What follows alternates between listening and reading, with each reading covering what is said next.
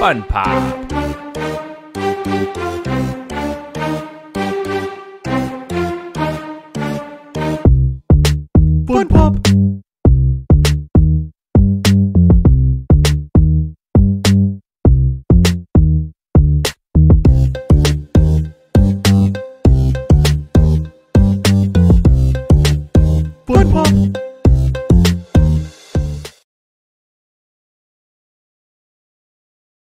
Hey everybody, how's it going? Uh, this is Fun Pop episode number three. Yes, that's it. Episode number three. Uh, that is is three a lucky number? No, seven is. I don't know. I, I think to some people three is a lucky number. But hey, we're gonna have a fun show today. Uh, we have two special guests. One of them is a uh, big part of this channel uh, over with our Xbox Ultimate. Um, he he hopped in here last minute because three bit uh, is he's busy with work meetings right now. He's a he's a multi talented, faceted uh, businessman that's always doing different things. So uh, unfortunately, he's not able to be in here right now. Uh, we also have another special guest that's been a huge part of this community for a long time and has been very supportive and helpful to me at times, helping me uh, figure some stuff out with uh, um, settings and overlays and just just whatever, trying to help me with OBS. He's a, he's a mastermind of all this stuff. So first, I'm going to introduce him. Uh, he's you. I think you all know him, uh, and I want to give a big shout out and thank you to Paul, um, and Twitch streamer, Xbox ambassador extraordinaire. What's up, dude? Oh, not much. Just uh, hanging out this Sunday. Looking forward to some good discussion, even with Pong down there. You know. Even with Feelings mutual, Paul. Feelings mutual. I'm sorry. Did he say something I haven't? Yeah.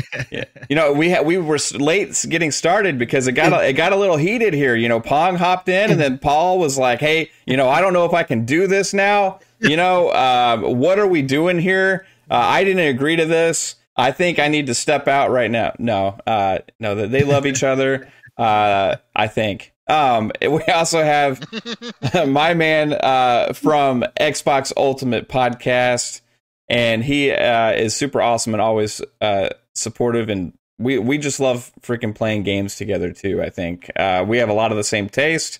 Even though I'd say ninety percent of the games he's better than me at, uh, and I think the one game I got on him is Halo, uh, but I'll take it.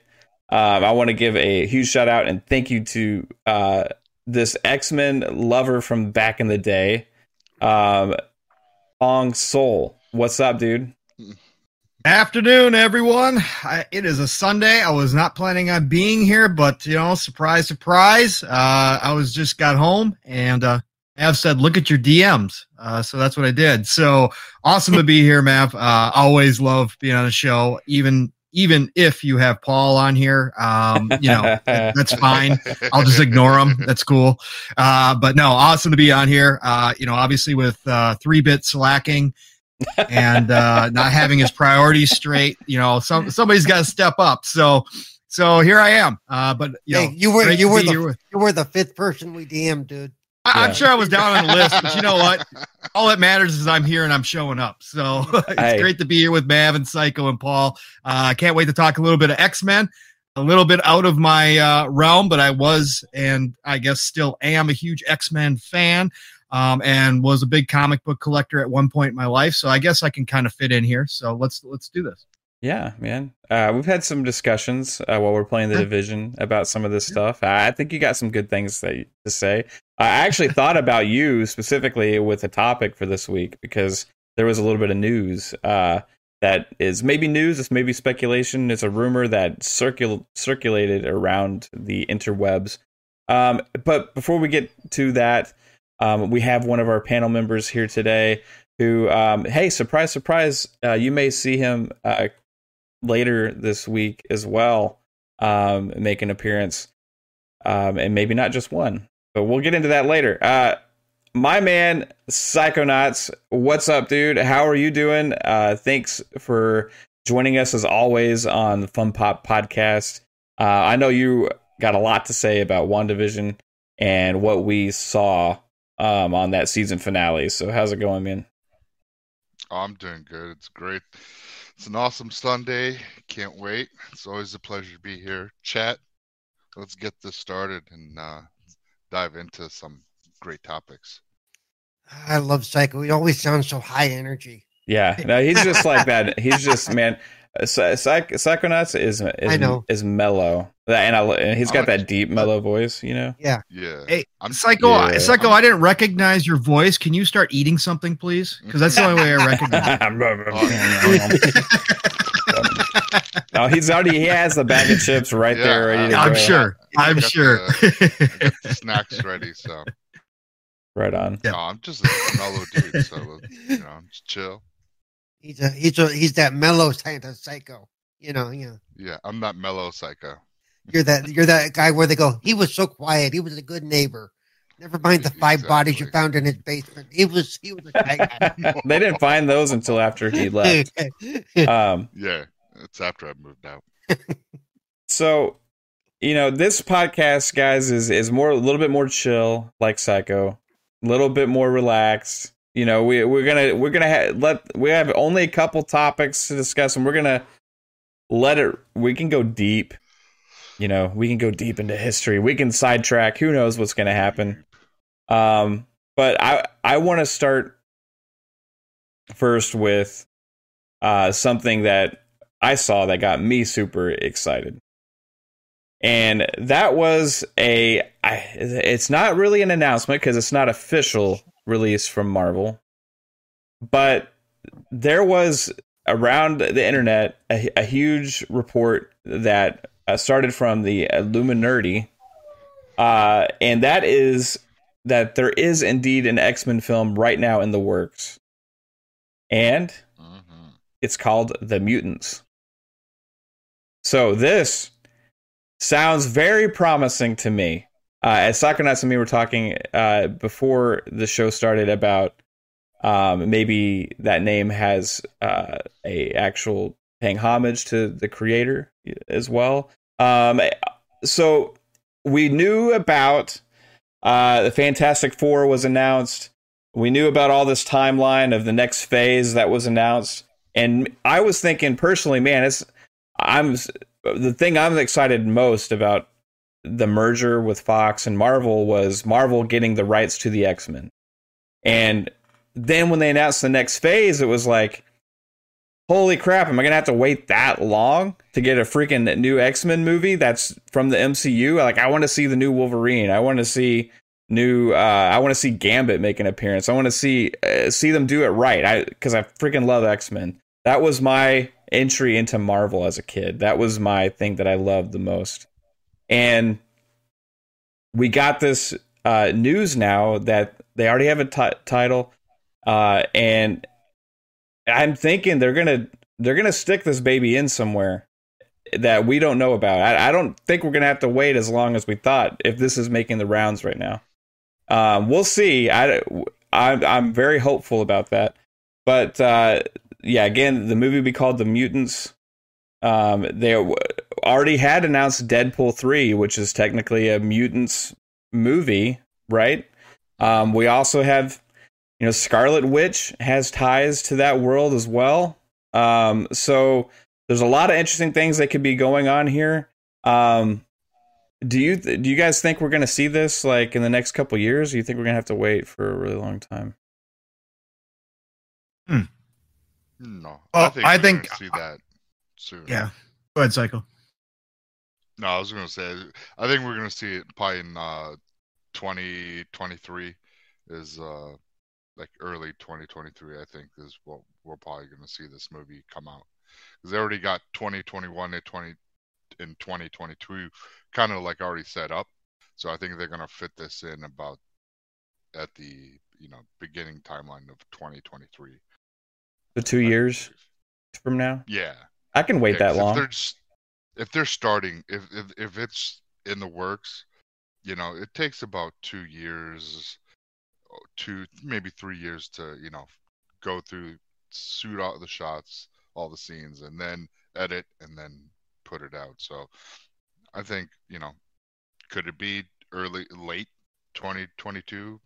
But I'm thinking about 2023 just to uh, you know give it some make sure edit everything and everything works out fine and fit it into the timeline how they want.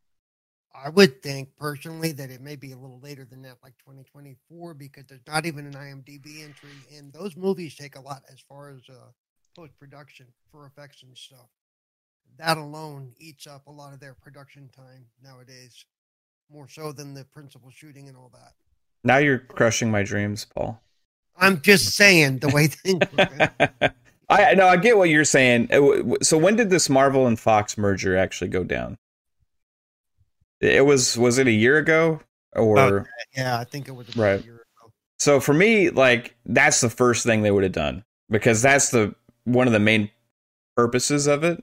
You know, for the MCU uh, from their standpoint, anyway, is to get X Men right. And as soon as that happened, I mean, we already saw Fantastic Four was immediately uh, put in put into there, and that was part of the Fox lineup, right? So let's say, how long does it take to make one of these movies? You think maybe three years? Yeah, so um, two three years. Three, yeah, about Right. that. So That's pre-COVID too, so we Right. still got to Right. count this in. I mean, things are Yeah. slowly kind of coming back, but I mean, again, there's th- yeah, uh, Black still a Widow was challenge. delayed a year, pretty much, Yeah, right? it's still a challenge right now, especially getting everybody together, and they're going to have to cast, and they're going to have to. It's gonna, it's gonna, it's gonna be tough. I, I, I'd lean more towards Paul's estimate of 2024. Um, I, I think, yeah, especially if it's gonna, especially if it's gonna be a full reboot. Okay, look, we can get into this more, but obviously you know my stance, Mav, as far as what they've done to X Men, and if Feige and company are going to do this right, they know that they. There's been so many missed opportunities already with X Men. Uh, that if they're going to take the same careful approach that they did with Avengers to craft, uh, you know, this universe and, and to make it a beloved franchise, I think they're going to take their time with this. Um, I don't think they're going to rush it. Uh, I think they're going to make everything. They're going to make sure that everything is spot on with where they want to take this and how it's going to, you know, add to the MCU universe. Um, so I think this might take a little bit longer uh, to get done than it normally would if it was already like an established, you know, franchise or if they had some really good material to work with, um, you know, from before, which obviously I don't believe they do. Uh, but I, I think that might might have sped it up. But I think they're gonna I think they're gonna do it right, or at least try to make it right this time around. So I think I think it might be a lot longer than we we would all like, right? So I, I think we definitely are looking at 2024. 2024. Well, because yeah, we haven't seen anything about a screenplay, anything about Yeah. scripts. You know, none none of that is there, and usually IMDb that stuff is kept pretty up to date as far as that goes. So here, here, here's what I'm thinking. Okay. Second ask, when is the Dreadpool three movie slated for? You mean Deadpool? Not The Deadpool. Yeah, sorry. I'm thinking. Sorry, the Dread. Dreadpool. Boy, Dread's moving up in the world. Hey, Holy cow! Hey, shout out, shout out to, movie. shout out to our friend, uh, shout out to our friend Dreadpool. You, I guess you got in my head somehow, man, because that, was, Break that it, was great. it. MCU Dread. movie. Holy cow! Yeah, That's all Dread. beer. Dread with Dread. Uh, shout out to yeah, Breaking Bread with Dread and Dread Dreadpool the out movie. there. I keep saying Dreadpool. Yeah, he's like changed the word in my head now forever. I think. Okay, Deadpool. uh, so when was Deadpool three uh, slated for on that timeline? Did they did they make an announcement on that yet? Second odds. Yeah, Deadpool 3 was, I believe, late 21, 20, uh, early 22, I believe it was. Okay. And but they Deadpool three they said is joining the MCU. Like that Deadpool is joining the MCU, right? Or is it going to be still a standalone product?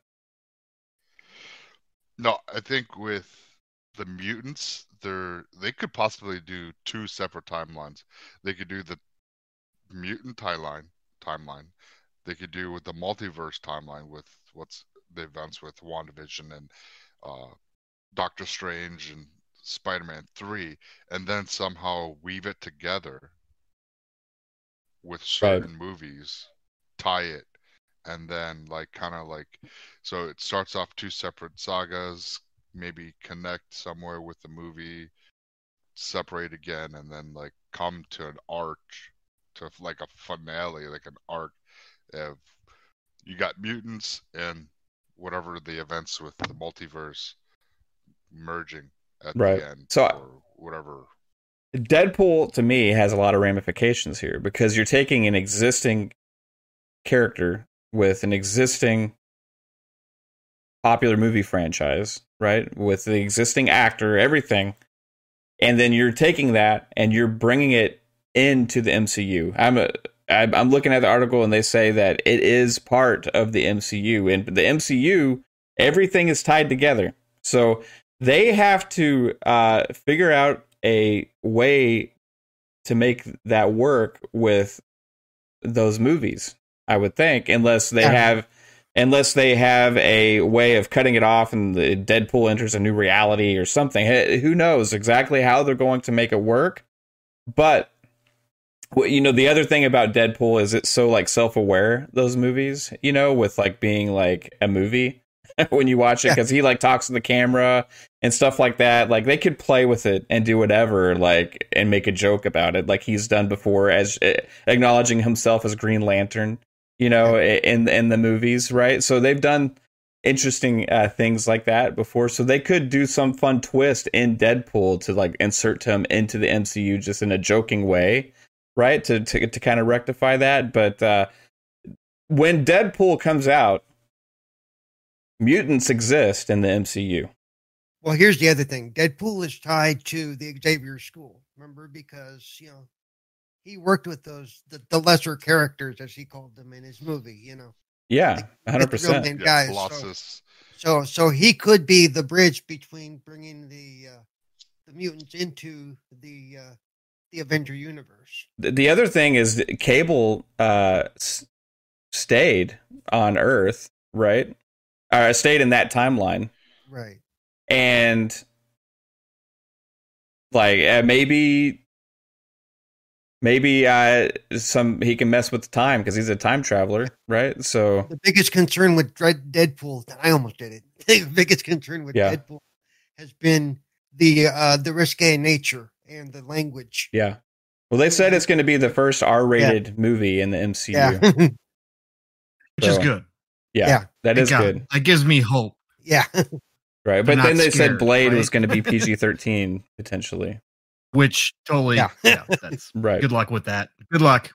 How do you do a van, uh, know how you do movie? You, you don't. PG-13? Oh, you you can't. Yeah. i do like the actor they cast for blade though i think that was a good casting Yeah. as well so it was a great casting. Yeah. Um, the one thing MCU's gotten right mo- more ninety percent of the time is the casting. You know, they've replaced a couple. You know that didn't work out. You know, mainly for other reasons, but uh, for the most part, like the actors and stuff they cast. I mean, you know, uh, Robert Downey Jr. is Iron Man. You know what I mean? Uh, I thought Tom Holland is like an amazing Spider Man. You know, uh, you have. yeah, um, Tom Holland was good because he played more of the kid side. Exactly. Yeah. He wasn't already so grown up, which he shouldn't have been. If you look at the old Spider-Man, Exactly, exactly, a hundred percent. And you have a, a chance to grow with the character. You Right. know, um, to you know, on the other side, Fox with those X Men movies and stuff, like, uh, like they did a good job with some of the casting of the characters, but they just did a, hu- a horrible job with the stories, like with the connecting the dots and storylines and all that stuff. But this is the chance, I think, to get that right, to have a uh connected storyline that makes sense where where things have ramifications um uh, where, wh- something that happens in one movie actually affects the other one I- I you know what i the mean Only down, the only downside they may have as far as casting goes is now whenever anybody thinks of X Men, they think of you know Hugh Jackman as Yeah. Wolverine. They think of what his name is, uh, you know, as Professor X. yeah. Well, they're gonna have to recast all that. Those guys are getting too well, except maybe Professor X because bald is bald. You know, he could sit in a chair all day and be yeah. fine with that. But you yeah. Know, did y'all Yeah, like Th- james well, mcavoy that's fine though. as professor x? How do y'all think he did? I mean sir patrick stewart was professor x. I mean that Yeah. was like perfect uh, as far as the character goes. But james mcavoy was like kind of weird you know what i mean? Like i like i like how they how i like his acting uh, but it just didn't The character Again, didn't just sing like because Patrick Stewart gave you an expectation. yeah, maybe It's Yeah. it's tough because we are so used to Professor X. At least you know us older X Men fans Yeah. as an older guy, right? We we Right. always knew him for the most part in the comics as as as already uh, the the the elder statesman. You know, the guy. You know, and, and so to see him younger, um, you know, is, is different. So I don't know if anybody else would have done you know any better with it because I I really think that he did a great job yeah, uh, with the role as a younger Professor X. Um, a lot of the scenes uh, with him and Magneto uh, were simply fantastic. I mean, they Yeah. they pulled off Oh, uh, Michael what that Fassbender was relationship amazing like. in, in that series. Yes. Yeah. Oh, dude, that's Yeah. you. You not already talked about that. I my dislike for the movies is is up there, uh, but the casting you and I talked about that they did a lot of the casting right. They got a lot wrong, but the ones that they did hit were spot on. And Yeah. Fassbender was amazing. It just was weird, I think, with the newer X Men movies that they made, going so young with the actors, kind of Yes. like was a strange move when because they were brought into the current timelines. And when you saw like this young, ro- uh, this sorry, this young Jean Grey become the Phoenix, and and the and that start. one, that was kind of like we've already saw her do this in another movie where she was a lot older. You know, like what's and it happened in a different way. What the hell's And no going offense, on but much here? better Yeah, they totally destroyed Yeah. the whole as Dark, well. Dark Phoenix saga. Was oh, that was so poorly done. Oh, my God.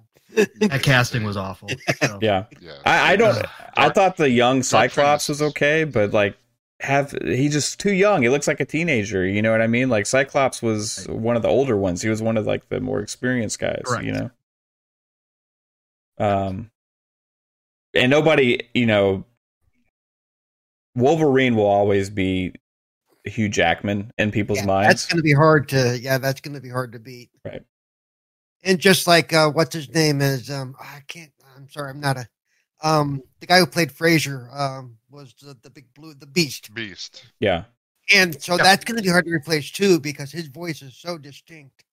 You yeah. Well, they they did. They already replaced him and with uh, Yeah. uh, other other actor. And Nicholas Hoult did it. I think it was Nicholas Hoult. Is that is that his name? Yeah. Um, he did a good job. He did a Uh, good job, but still in my Kelsey head, Grammer probably was Kelsey awesome as because to me, like the original Which is casting, crazy to say. oh yeah, Yeah. hundred percent, dude. Would you ever think like? Do you ever think like 15 years ago if you said, "Hey, Frasier Crane's going to be Yeah. the beast of X-Men"? and the You're like, scrambled what? eggs. What? Yeah, Like, really? A And hundred now they're bringing back Frasier. And now they're bringing back Frasier. Yep. Now they're Oh. bringing back Frasier. I can't wait. If Nicholas God. Hoult plays Frasier, that'd be amazing. that'd, that'd be a great gag. That'd be a great gag for the gag reel. Yeah. Now, Mm. how how do they work out like uh, so with Wolverine though? You know what I mean? Uh, So that's going to be the biggest casting news when it hits, as far as who who is Wolverine. they would And- have to get somebody that's not as famous Yeah, to do Yeah. the role, and then Robert Pattinson is Wolverine. Oh No. no! Stop. No. Todd, why did you invite me on here? He's a good. You said actor, we were going to talk kidding. like about Hey. where X Men could He's go, Batman, not he's like going Batman. backwards. No, I know. I know. Hey Pong, I think we need to go to another podcast like right now. I know.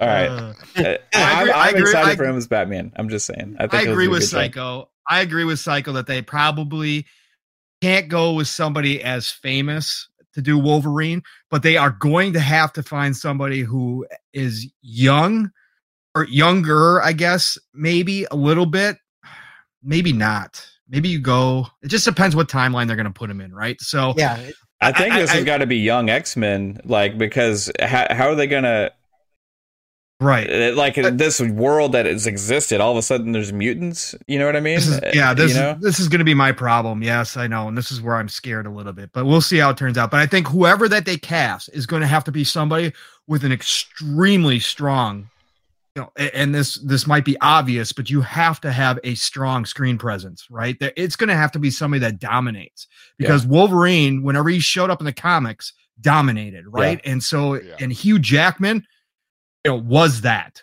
Right. every scene he was in, it was Hugh, and he's got that intensity about him that was essential to Wolverine. And so they're to have to find somebody, maybe less famous, but somebody who can hold that type of, you know, or control each scene that he's in. And, and that's going to be a tough yet.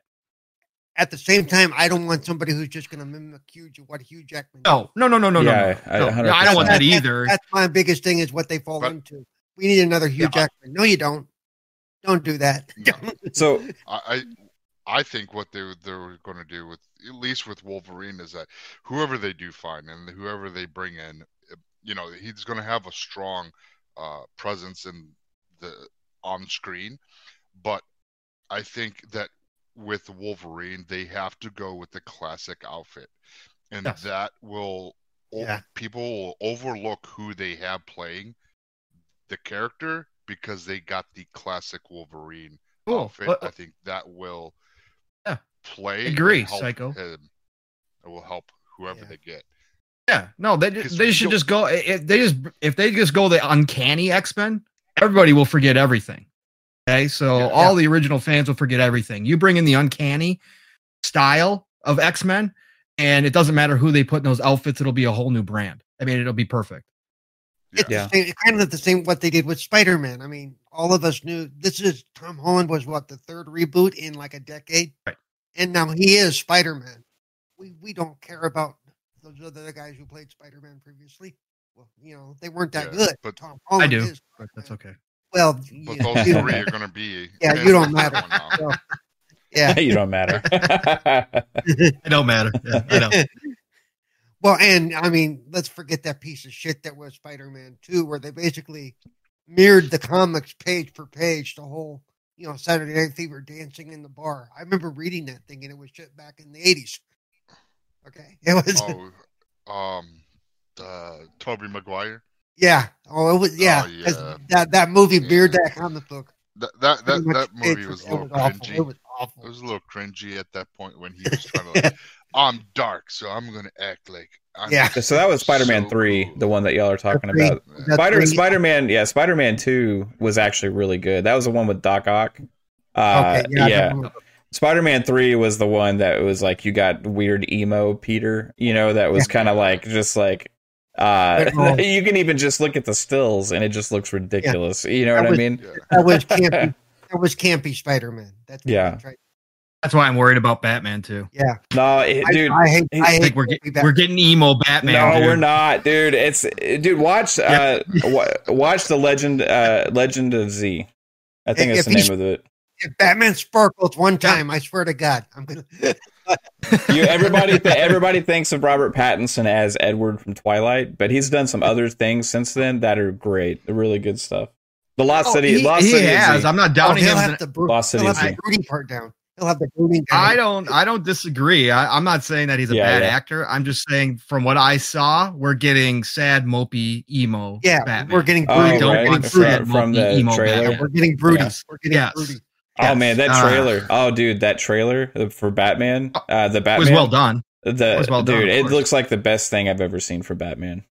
I just Oh. freaking loved it. man. Oh, Oh, dude, I was so we gotta- We excited. gotta, we gotta find a new podcast. No, dude, I, I am so when they they revealed that at the DC event, that was Okay. like insane. I, I I was like freaking out. I'm like, oh my gosh, this is what I've always wanted. You get like Detective Batman showing up to the crime scene and stuff. You know, you got uh Oh yeah, That's man. okay.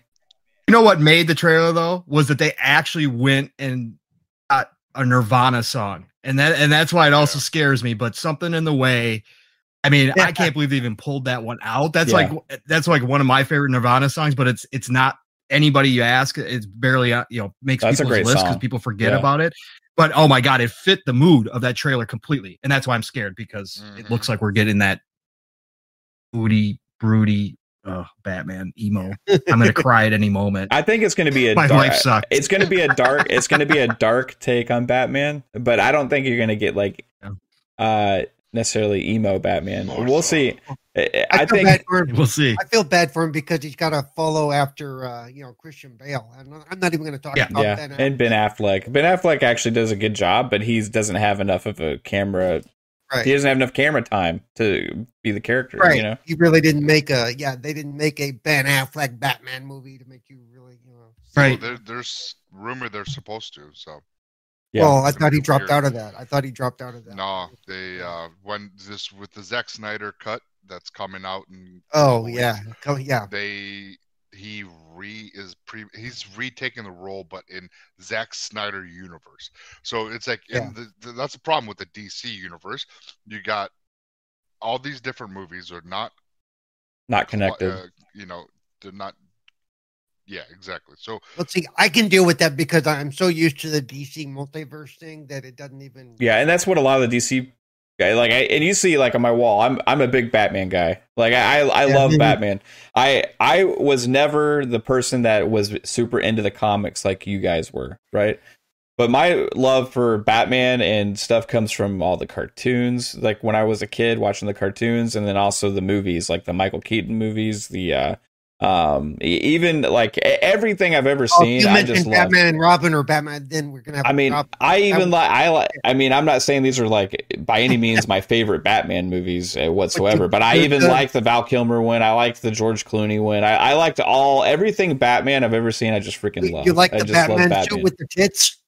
I, I not my favorite suit, no. but the I mean, I, I got I, I was huge into Batman toys when I was a kid. You know, I had the Batmobile. I had like a bunch of different Batman Batman. You know, um, but the, the cart the cartoons from the '90s.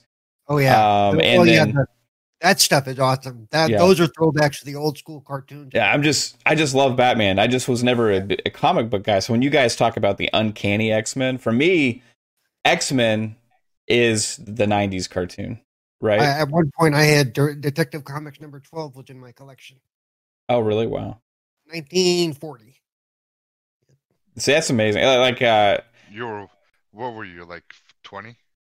Uh, yeah, yeah. I got I got it fresh off the at shelf. 20 years old. Yeah, Bob Kane signed it for me right there. It was cool. It was Nice. Straight off the press. Yeah, I I just like I, another thing I love about Batman is so many different takes on the character at this point. You know, so you have like a bunch of different versions of Batman right at this point because I think he's been the most reprised role in comic movies. You know, like Right. uh, there's so many different versions and and and that's the good thing like you guys say about DC. May- Maybe maybe everything doesn't have to be tied together, right? Maybe you can have just a bunch of random standalone things because that's the way the comics kind of are as well. Like the, the right. Joker movie, the the most recent Joker movie. I- At first, when I saw it, I thought, Yeah. I'm not going to like this. Then I saw the movie and went, eh, this actually wasn't too bad, you know. But I had to divorce it from what I know of the Joker. yeah. Yeah.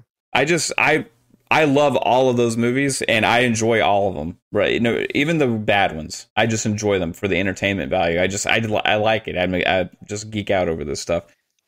But I do personally prefer the MCU method of the of having this one big shared universe just because if something happens in something it has ramifications on everything else and it makes me care about what I'm watching more um, like WandaVision which we're going to get into later uh, everything that happened in a TV show right now has ramifications on potentially the mutant stuff that we're talking about. It has potentially ramifications on everything and my mind's going all these different places like what does this mean you know?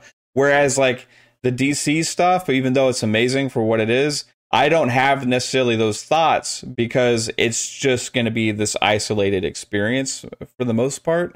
Uh, i think they've tried to do the mcu thing but they didn't plan it Um, properly right? They just kind of like hey we're going to wing it and then it didn't work and they kind of went that x-men approach. X-men what Pong is talking about, how they screwed up the timelines there, they kind of tried to do the, what they were doing with the MCU, with have this like timeline that was progressing and stuff. It just went all over the place, right? It just went everywhere that didn't coordinate, didn't make sense.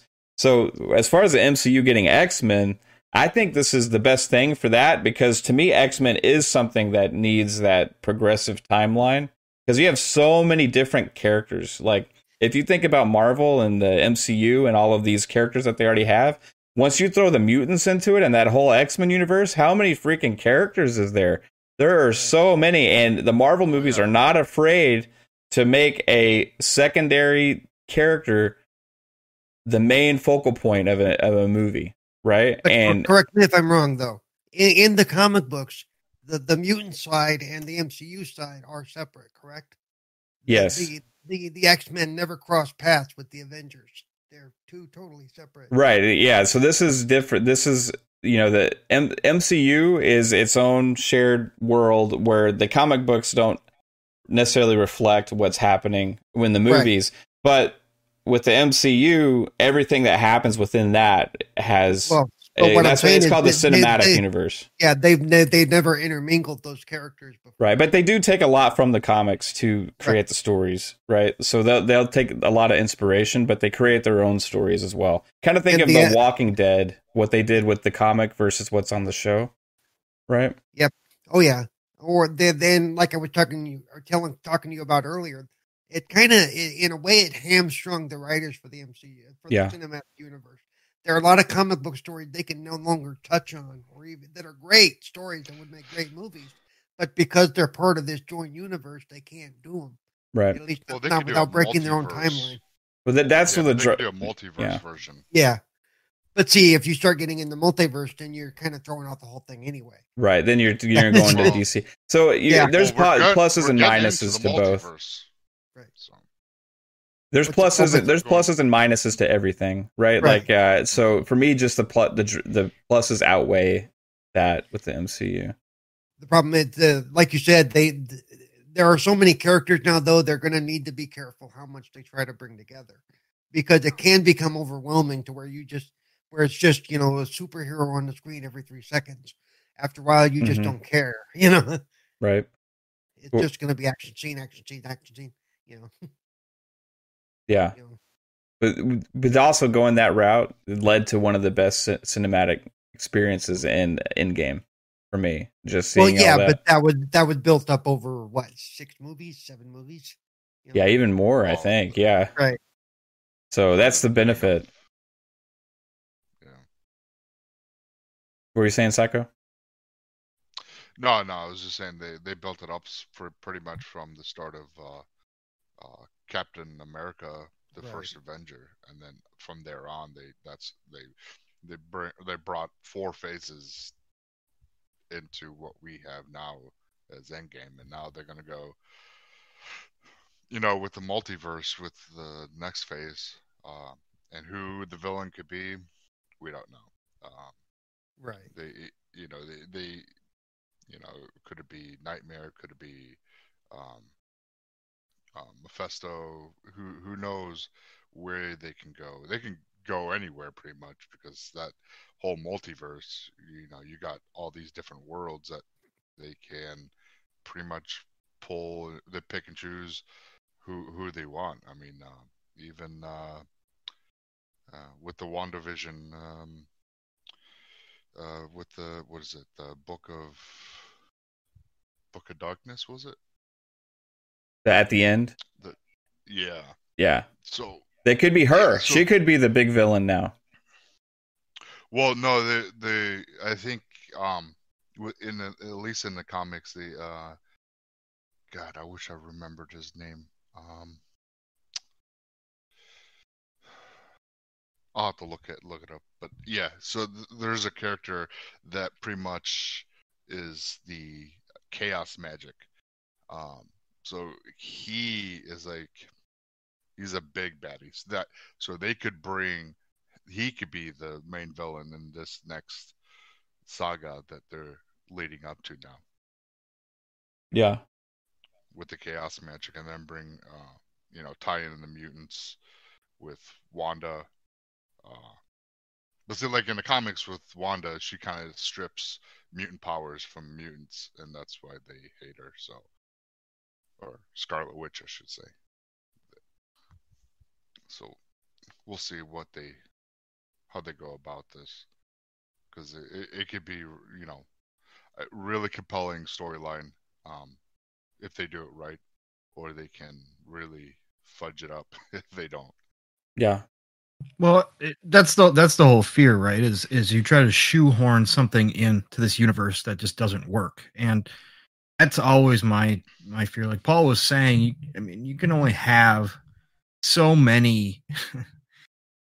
you can only have so many storylines before it kind of comes becomes a blur. Which you know, to me at this point, it almost has. Again, when you start talking multiverses, you know, and all this kind of stuff, it, know why people enjoy it, and I know why people like to, like you were talking about Mav, when when you see something like WandaVision and it mm-hmm. makes your you know mind go in all these different directions, and be curious about you know how it's going to affect uh, the rest of the you know the rest of the universe itself because it's all tied in.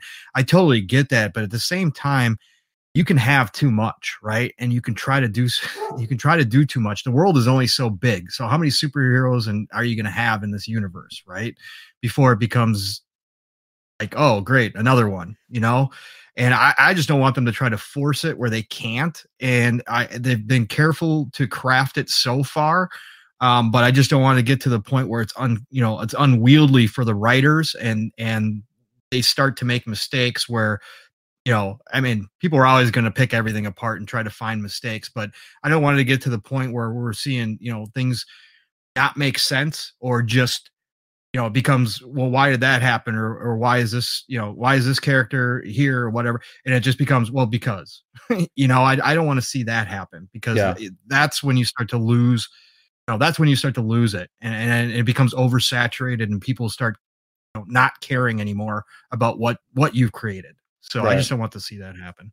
Yeah. Well, I think with Kevin Feige, as long as he's still like involved and stuff, like it, he, they're real careful about a lot of that stuff and even though it is going bigger and more and more and more, they're also wrapping up a lot of things they had started, right? right. Um, so it's where there's more of a not necessarily just adding to, and you're still going to have all these other things. It's more of a transition phase, but there is still more within that, right? Because now we have the shows on top of the movies, and what there's like four movies coming out this year right? So there's four movies coming out this year. There's like three or four shows coming out this year, I think. So the next one is uh, uh, Winter Soldier and uh, Falcon and the Winter Soldier, right? Which uh, I'm super excited about. There, I there's so much to look into this stuff. We got the Hawkeye show coming out as well, um, and learning from what I saw, we saw with Wandavision is how much these are directly tied to the storylines but the benefit for me of the shows, at least, is that we get more of a longer uh, look at one event, like an experience that can help flush out each character even more. And whether you care to watch that or not, even though there are ramifications on that, I think the ramifications can be easily explained, or um, if if you don't care so much, it can be easily re- uh, um, they can allude to it in the movies or something. You don't well, necessarily have to watch everything. That's the other possible negative. They have to be careful of that. If they do something in the show, and but you know, but they don't explain it, and you, or you don't watch that episode, or and then you go to a movie and you go, well, wait, when did that happen? They need to find a way to do that fluidly. Yeah, hundred percent. Naturally. Because there's going to be people that have missed the show that are going to watch the next right. um, movie and be like, "Why does Scarlet Witch look yeah. like this now?" You know what you know like uh why does she, what's going on why where who are these voices she's hearing like of these um children and stuff you know so yeah there's a lot to that because like me i wasn't into the comics so i don't have a background with this stuff as much as other people do. I'm taking it all in from the MCU and from the cartoons and all that kind of stuff, right? Which we didn't get as many characters back with that. Well, and one difference between seeing the movie and and reading the comics is that same story you saw in a two hour movie, two and a half hour movie, could have taken two and a half years in the comic books. Seriously. Yeah. I mean, you know, for them to work it all out. You know, per, yeah. you know. Well, that's why I like the shows because you have like this this whole event that took place with WandaVision was such a like drawn out story where you saw the whole thing unfold, right? There wasn't like missing pieces. You saw new characters come out of it. You saw um, events happen to her. You saw villains appear that had a little bit of backstory.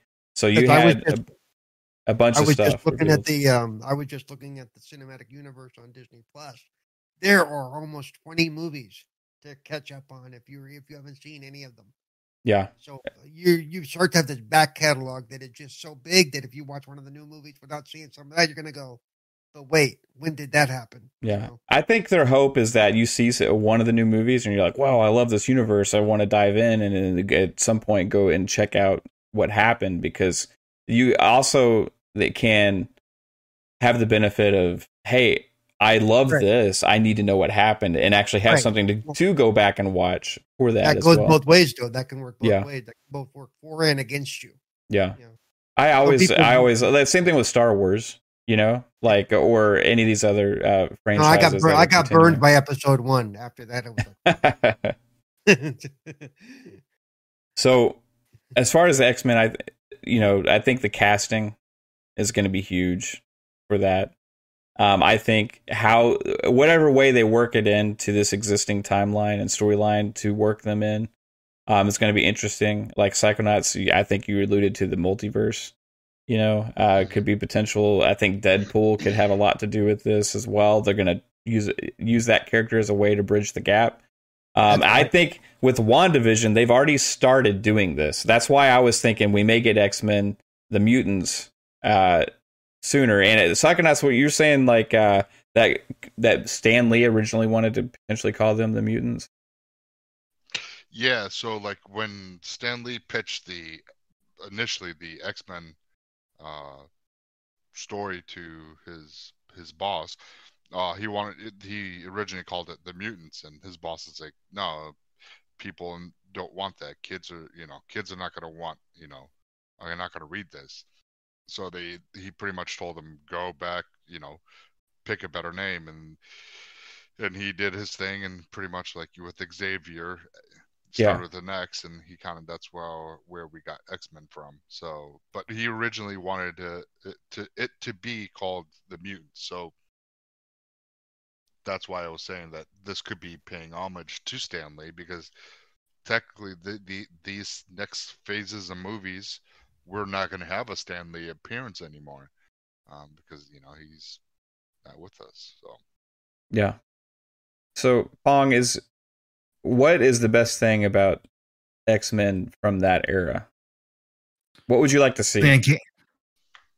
Yeah, from the uncanny. Um, it, it really is the individual personalities and the relationships between all of them. Um, it was such a large group of mutants that was brought together, and they came from all over. Like the, you know, everybody. Yeah. Diversity is overused nowadays. Again, it's one of those words that has just been taken over. But anyways, for back then, it was such a diverse character of of people or devi- diver- diverse cast of people that were brought together as mutants, right? And every one of them came from different parts of the world in some in some instances and how they all formed this team and it wasn't a perfect team right um but at the same time when push came to shove they always showed up and then all of a sudden they formed this cohesive unit that you know was incredible and and each one was so unique uh and i think that was the best part and that's why i have such a huge issue with the movies going back to when they were kids before they were prime and they and they show them as these you know and again of course i mean if you're going to show a bunch of teenagers with mutant powers of course they're going to have major issues they're already they're already screwed up by their hormones and everything else going on and throw on the fact that they have all these powers of course it's going to be some you know crazy mess that they're going to have but my problem being is is the stories from the uncanny especially um, were so good because they had most of them, not all of them. Some of them were still technically kind of you know kids, but most of them had grown into their powers. Most of them had developed you know their personalities and and knew who they were at that point. And it was incredible to watch how each time, no matter what came up, um, you know, they would go out together and they formed a special bond. They would have internal fighting. There were there was constant fighting. Obviously, you know, again, Cyclops and, and Wolverine both in love with Jean Grey. I mean, it was that was a constant tension, right? But then on the other side, you had Wolverine and Colossus as this buddy cop duo that was absolutely hilarious. They they were opposites in a lot of ways, but they formed this tag team that was just amazing.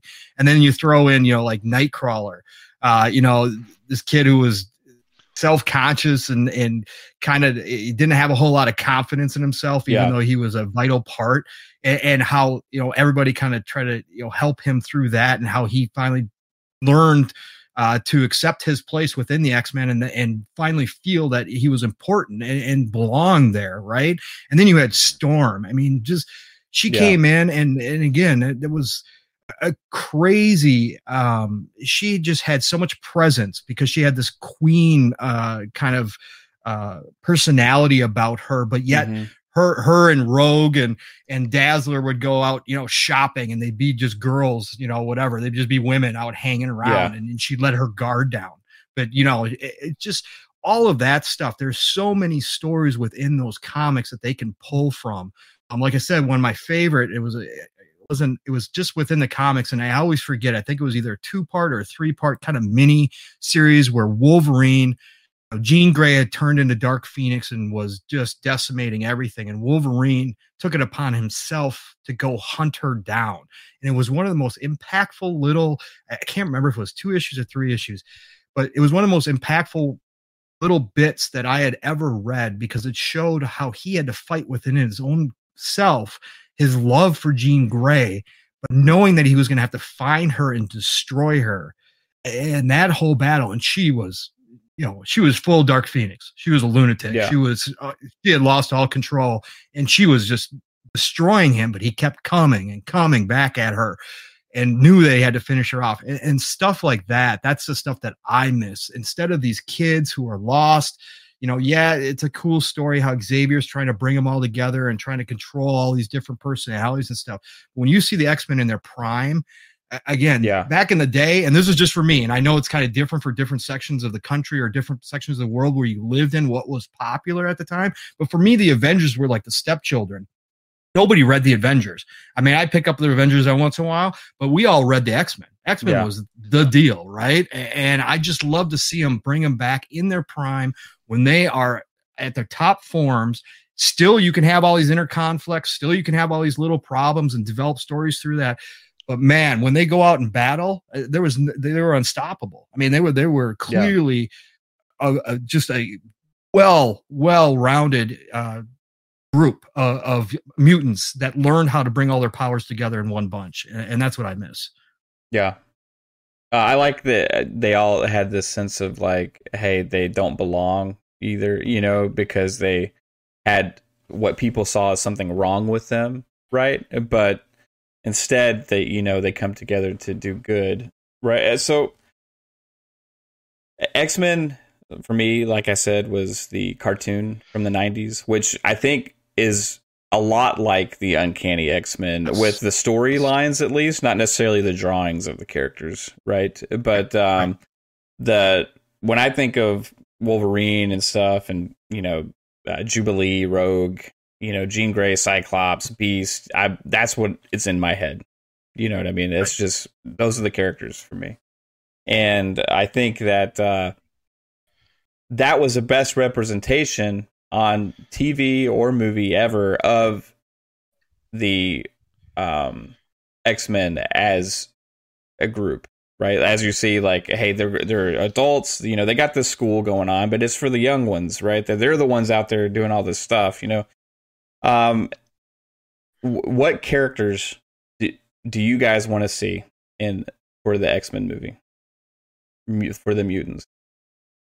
Because there may be some I'm not familiar with from Uncanny X. Men. I mean, there, there there's a ton. Yeah, I mean, there's a ton, but it's your it's your base. I mean, it, the base group is what I'd love to see. I mean, they can add a couple, uh, but the base group of Wolverine, Colossus, uh, Storm, uh, Rogue, Cyclops, uh, Jean Grey, um, and huh, Nightcrawler. That's like- Yeah, Nightcrawler, exactly. Yep, Nightcrawler. Um, I'd love to see that base group. I mean, you can you can you can throw in Iceman if you want to. Um, I'd love to see Dazzler or Jubilee. Um, uh, Kitty Pryde is Gambit. I'd love to see Gambit.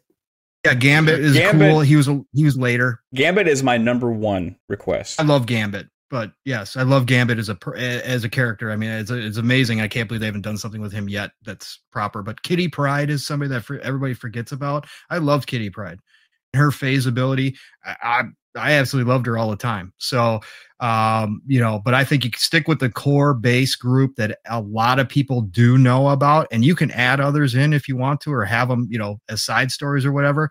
But uh, that base group is just so unstoppable and such a great group of characters already, and and everything's already built.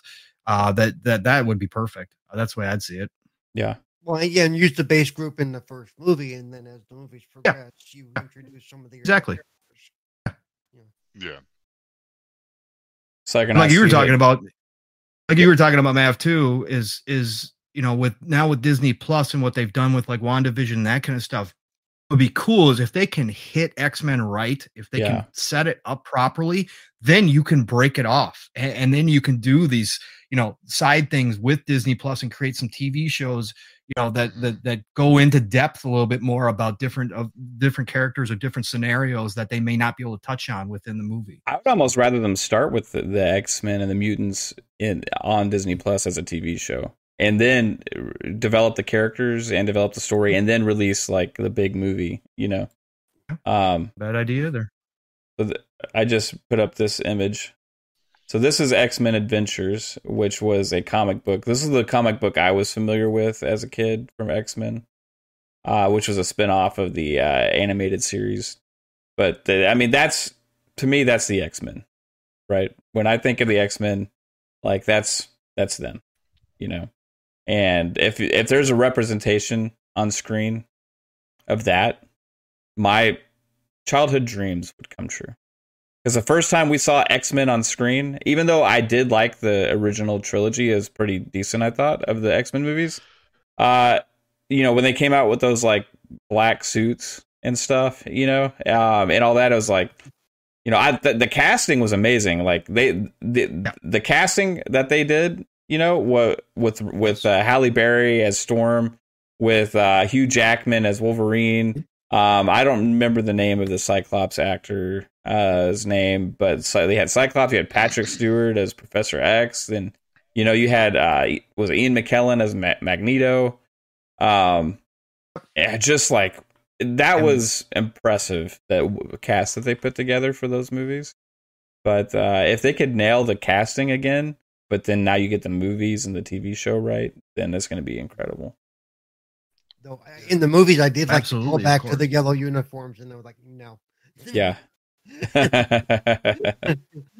Yellow spandex. It's like I'm not wearing that. Yeah. But Rob Sees said the comics were awesome. The movies didn't do anything for me. Maybe that's just me. Yeah, that's what that's what this discussion's about. Just the hopes of what we have for the future uh, with the movies. Not necessarily, you know, the the past is what it is because you know Fox has screwed up a lot of franchises with Marvel, right? I mean, Fantastic Four as well. You know, it just, I mean, they, they they've just not known how to do it, right? So this is a chance for you know one of the most popular and uh, consequential movie experiences of the MCU uh, over the course of movie history to get things right now with with their own properties. So we'll see. How many of us remember Ang Lee's uh, Hulk? Oh God, that thing was awful. I actually didn't mind that What's one. the- is that the I Eric know why Bana? people hated it, but I thought it was. A, is that the Eric Bana? yeah, that was? Eric Bana. Yeah, Yeah. I see. I like that one too, even though it was like it's Yes, weird, I liked you know, it. because it's comic-y. You know, it had like Yep. the comic book like flashes and stuff. Uh, but as a movie, I I, like thought that was Banner good. though as Banner. It was Yeah. awesome. Yeah, Yeah, uh, that was good. Jennifer Connelly did a good job in that too.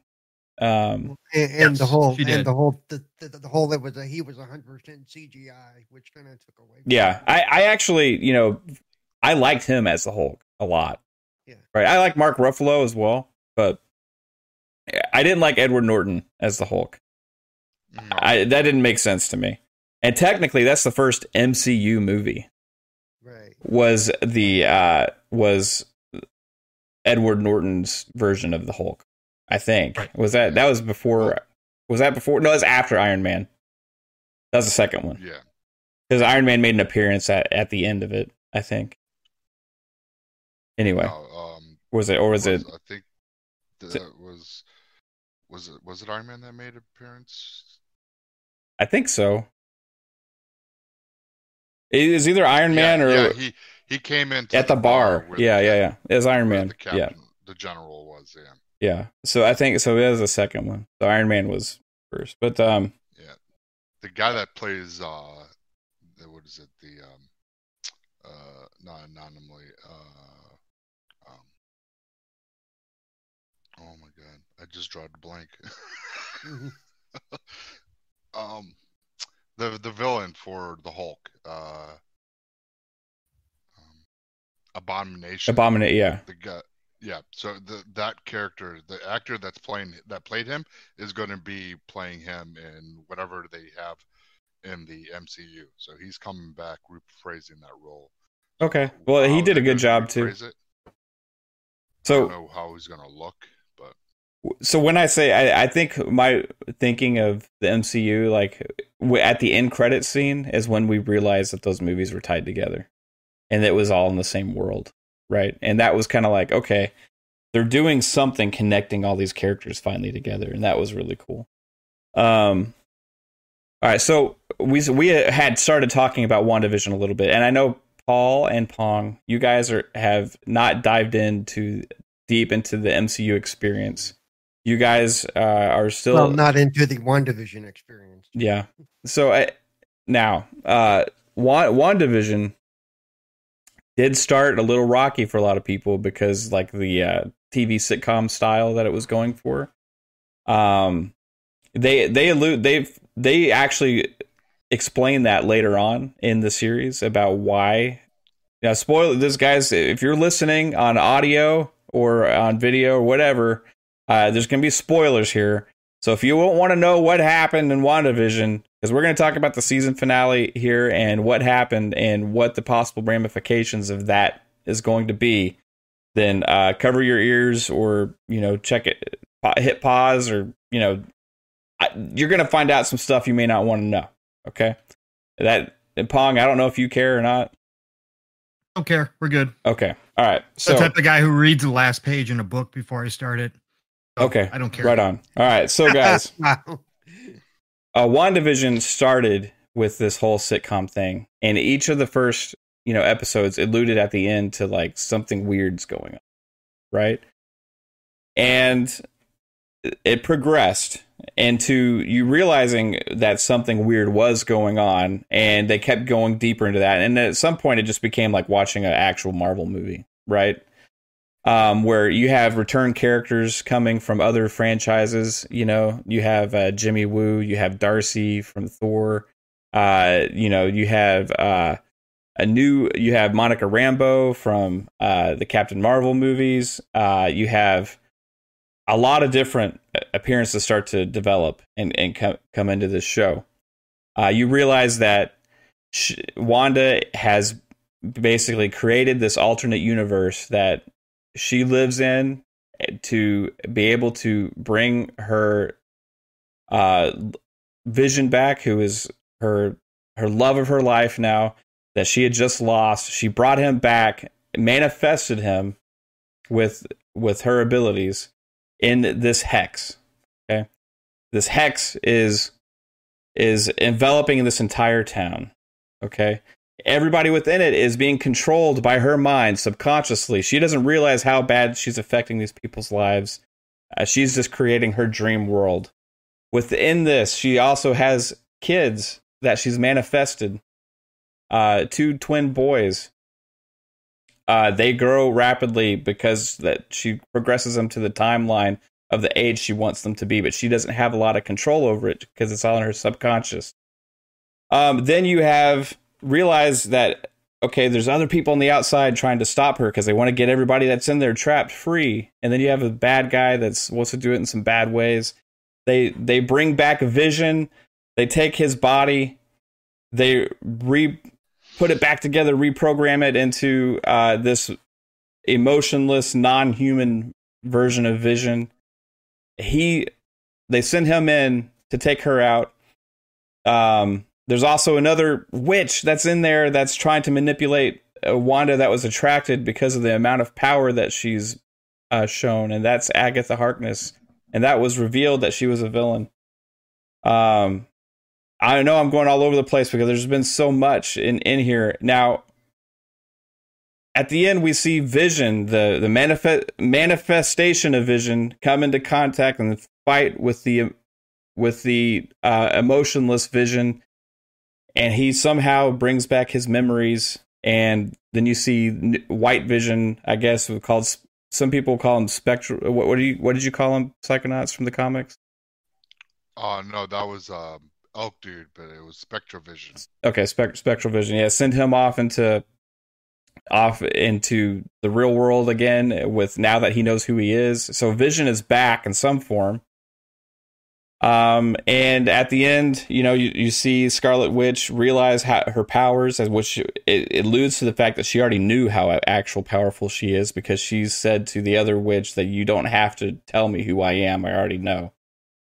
She becomes full blown Scarlet Witch, reveals her MCU actual Scarlet Witch costume from the comics and everything, reveals that she is actually in control of her powers, um, and just completely dominates the other witch, consumes her powers, what it seemed like it looked like, you know, ends up uh, completely destroying her and then also sending shockwaves throughout what looked like the universe to me uh, with this big pulse of blast thing. And then the other witch was like, You don't know what you've just done. You don't know what you've just done. Scarlet Witch is supposed to be the destroyer of worlds, as in the prophecy and stuff that she's she's alluding to. And this is um, from this show, we've gotten a new version of Vision. We've gotten Scarlet Witch potentially have caused huge ramifications in the entire M- MCU with what this event.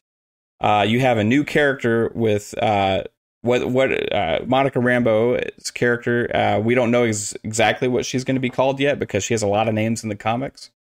Um, there's just so much, man. Like, it just seems like they, they, it's a lot of the rumors that it's going to be Photon is who yeah. she's going to take the mantle because she was uh, uh, technically the first uh, Captain Marvel, right? But because they already introduced Captain Marvel yeah. with um, uh, oh, with who they uh, brought in with the movie, uh, so I think they're going to go with Photon. Talk about Brie. Yeah, yeah, yeah, Brie. Sorry, I'm bad with characters, uh, yeah. actors' names. So, so at the end, too, there's end credit scenes as well. So two, uh, two things happened right at the end. Uh, one of them was a scroll appears and decides to uh, tell Monica Rambeau that uh, somebody wants to talk to you or something up in space, mm-hmm. right? Uh, maybe it's Captain Marvel. I don't know exactly who. Uh, maybe maybe it's her mom in some weird way potentially. I I don't know what's going on, right? Because we we have no clue. Uh, then the other thing is, um, you see Scarlet Witch at the end, um, in a cabin. You know, similar to Thanos, how Thanos was secluded, right? Um, seclu- she had secluded herself onto a cabin where she can be peaceful, and you see her sipping tea. And then you see that that's just actually a manifestation of her, and the real Scarlet Witch is inside reading the book, this book, um, which I believe you called it the Book of Darkness, Psychonauts, um, and absorbing all this information.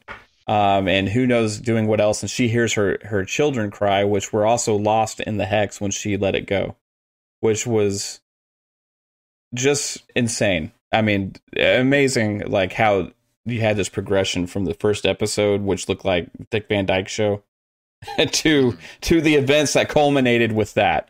I mean, it was uh, one of the coolest things I've ever watched as far as like story progression in a uh, in a comic book type show or movie or anything.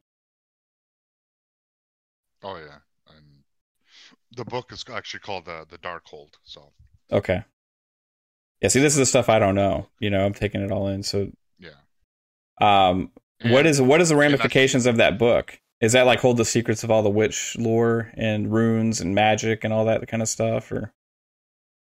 Um, the that the Darkhold was actually uh, created by uh, Chthon, the character that I could remember earlier that I was speaking about.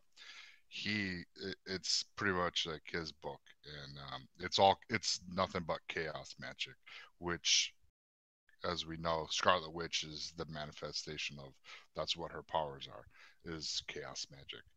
So she, I think that's where why I'm thinking that with knowing that and and and kind of go back with that scene with the when the the cabin um is actually uh a throwback to the comic book because there was um like a uh, in the in the comic there was they go off to the mountains where Scarlet Witch uh, got her powers from mm-hmm. the mountain and that's they drew from that um, and that's where Chthon was um, pretty much born into the or, um, it was his gateway to Earth.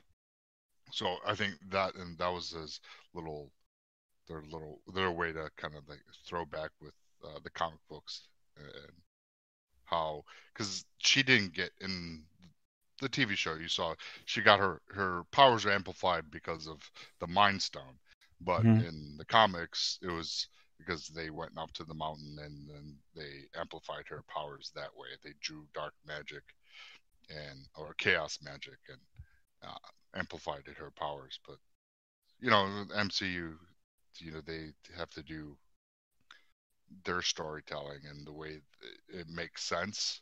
Yeah, and because then this explains how Vision was, you know, manifested in the show. So yeah, it, there's there's like so much that was going on in the last episode. It was just like just mind blowing. Like, yeah. Me and Three Bit was sitting there. We're like, "Oh my god," because you know he he was a big fan, and uh, and we're like, "Oh my god," it, you know, it, is this?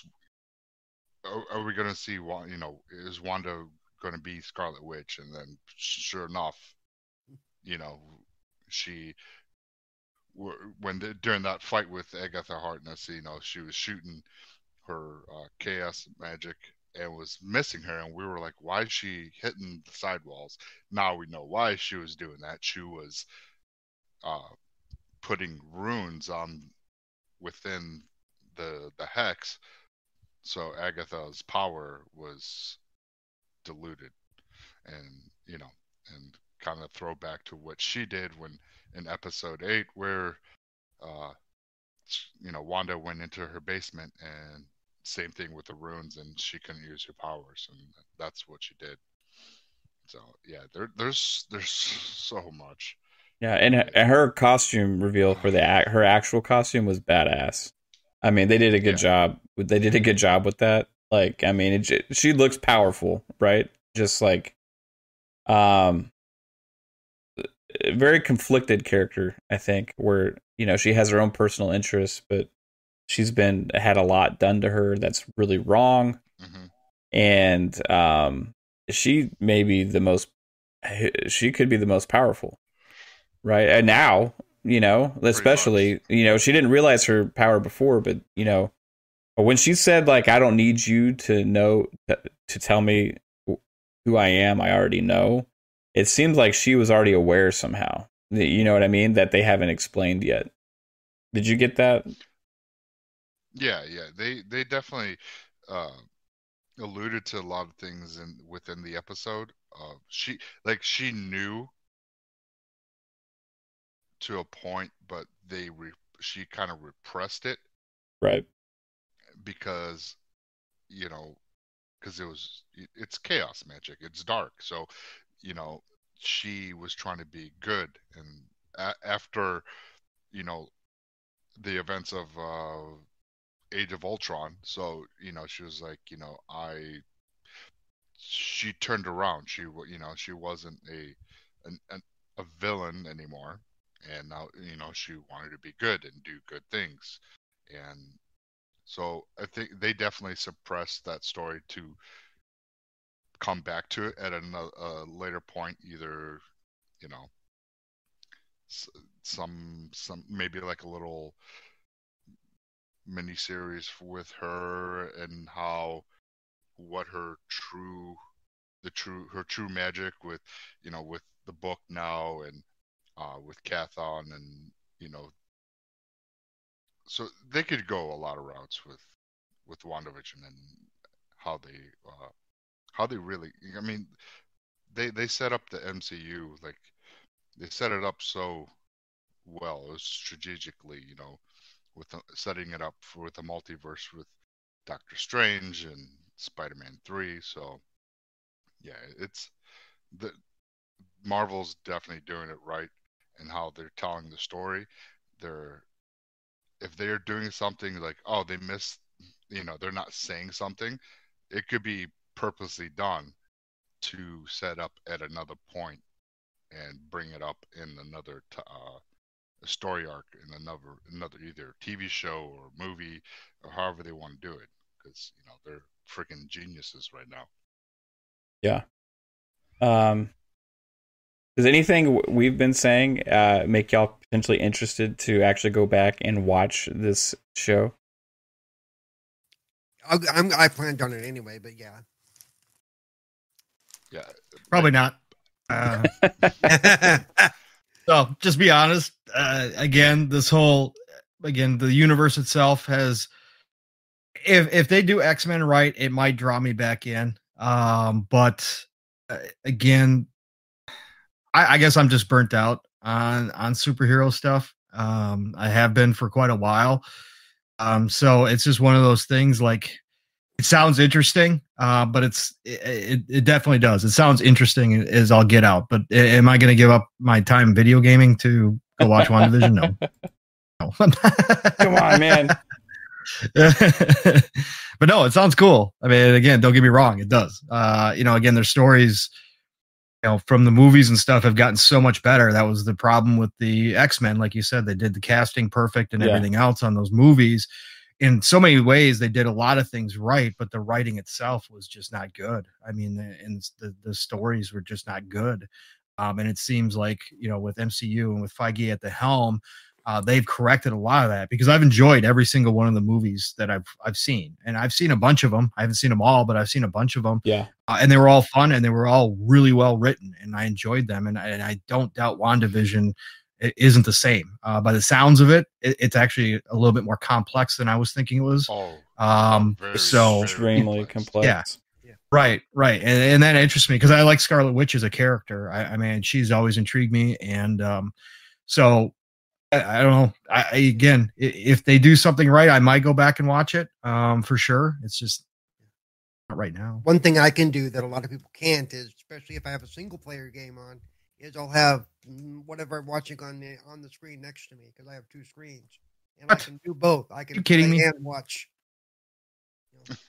I can't do that with a show where it takes me to get involved. I can do that with like sports. Like I used to snap on the Xbox One. I have NFL right, up while snap. I was playing because that worked well, one thing about WandaVision, know, WandaVision you have to pay attention. But yeah, but the episodes are yeah, only 30, are only thirty minutes long, so yeah. you can get through the whole season in like uh, if you wanted to one sitting and just take a couple hours, you know, and do it. Yeah. Um. Yeah. So again, spoiler alerts, guys. I'm about to pop up an image. So if you don't want to see uh, anything to do with the show or anything big, then um, my my only other question was how many Destroyer of Worlds does Marvel have? Okay, they, every show calls right. somebody oh the Destroyer of Worlds. well, they, That's what I was thinking. How many powerful? Uh, yeah. How many characters powerful enough to destroy worlds do you need? And again, because Jean Grey as Dark Phoenix certainly could. You got Captain Marvel. You've and, got uh, Scarlet uh, Witch. In the Agents of Shield, they had a character that they referred to as Destroyer of Worlds too toward the end of the last season that I watched. You know, it's yeah. like how many how many they are going to throw this title around like tissue paper. well, I think anybody that has that much power well, could be potentially seen as that. You know, um, but it's always it's always it's always we had a vision. There there's a thing that says you're going to be the destroyer of worlds. you have to blame the comic books for that. Yeah. but you, now with the multiverse, it's going to be it's going to be amplified. Yeah. you got you know with the um with the Nexus, the Nexus is the pretty much the hub to all the worlds that right. they alluded in. The, and it's, as smooth as they were, we just thought it was just like an ambient commercial. Yeah. But and then find then doing just reading about Nexus, like I was just reading a little bit stuff about you know I wasn't too uh, involved with Scarlet Witch comic book wise, and then so I just kind of wanted to you know get a little backstory on her, and then the Nexus was brought up because it was the hub of the multiverse, and I'm like, those sly guys throwing it in as a commercial, but tying it and then setting up pretty much of the multiverse of madness, Doctor Strange too, because that's what pretty much that's going to be, and then the. I guarantee we're going to see Scarlet Witch in that, and so yeah, they they did th- they you know they did little things like that that you know like with that with the commercials and so everything you you have to like you can dissect the episodes to and you will find a lot of little easter eggs and things. But but i, I do want to say is the cool thing that i what i liked a lot was a that they brought back the classic scarlet witch costume for wanda in, in this in the tv series and did you notice how the color scheme is uh, Magneto's color scheme because he is her father. So I thought that was really cool. So that set up, that right there for me is setting up X Men mutants. Yeah, so that's I, the I other thing I was going into this. Yeah, that's the hundred thing. That's why I said earlier. I think maybe some things that happen with WandaVision, they're already starting to go that route uh, they had already had this ideas ready to go. You know what I mean? Because uh, they knew that the act the acquisition was happening for a while before it actually became confirmed. They would have already been hard at work at some of this stuff with the storylines. They knew that it was going to happen. So, well, yeah. just like the Bethesda Microsoft thing, it's not like that. The first I heard about it was when they announced it. right. Year. You know, exactly. Like uh, it doesn't matter when it was finalized. That's just when uh, you know, they they probably been working themselves on these stories and stuff. You know, here the the characters and by the way, uh, was it Paul Bettany or Bethany? Is it Paul Bethany or Bettany? Bet- Bettany, I think. Um, Vision, yeah. Um, dude, like his two versions of Vision acting with himself, you know, like in uh, just even like the facial expressions, dude. He was just like he, he's such a freaking great actor. Um, uh, the, he did a great job.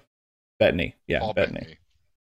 Bettany. Jarvis, aka Vision, aka you that know scene right there when they're sitting there talking about the ship thesis, um, and yeah, you know, talking about the rot and you know, and like for me, it almost felt like the Wanda, uh, Scarlet Witch a um, manifestation of Vision imprinted himself onto White Vision because, yeah. like, you saw that blue where the Mind Stone is when he touched it. Yeah, it became it yellow. Yellow, and then then he flew off. He was like, "I am Vision." Absorbed.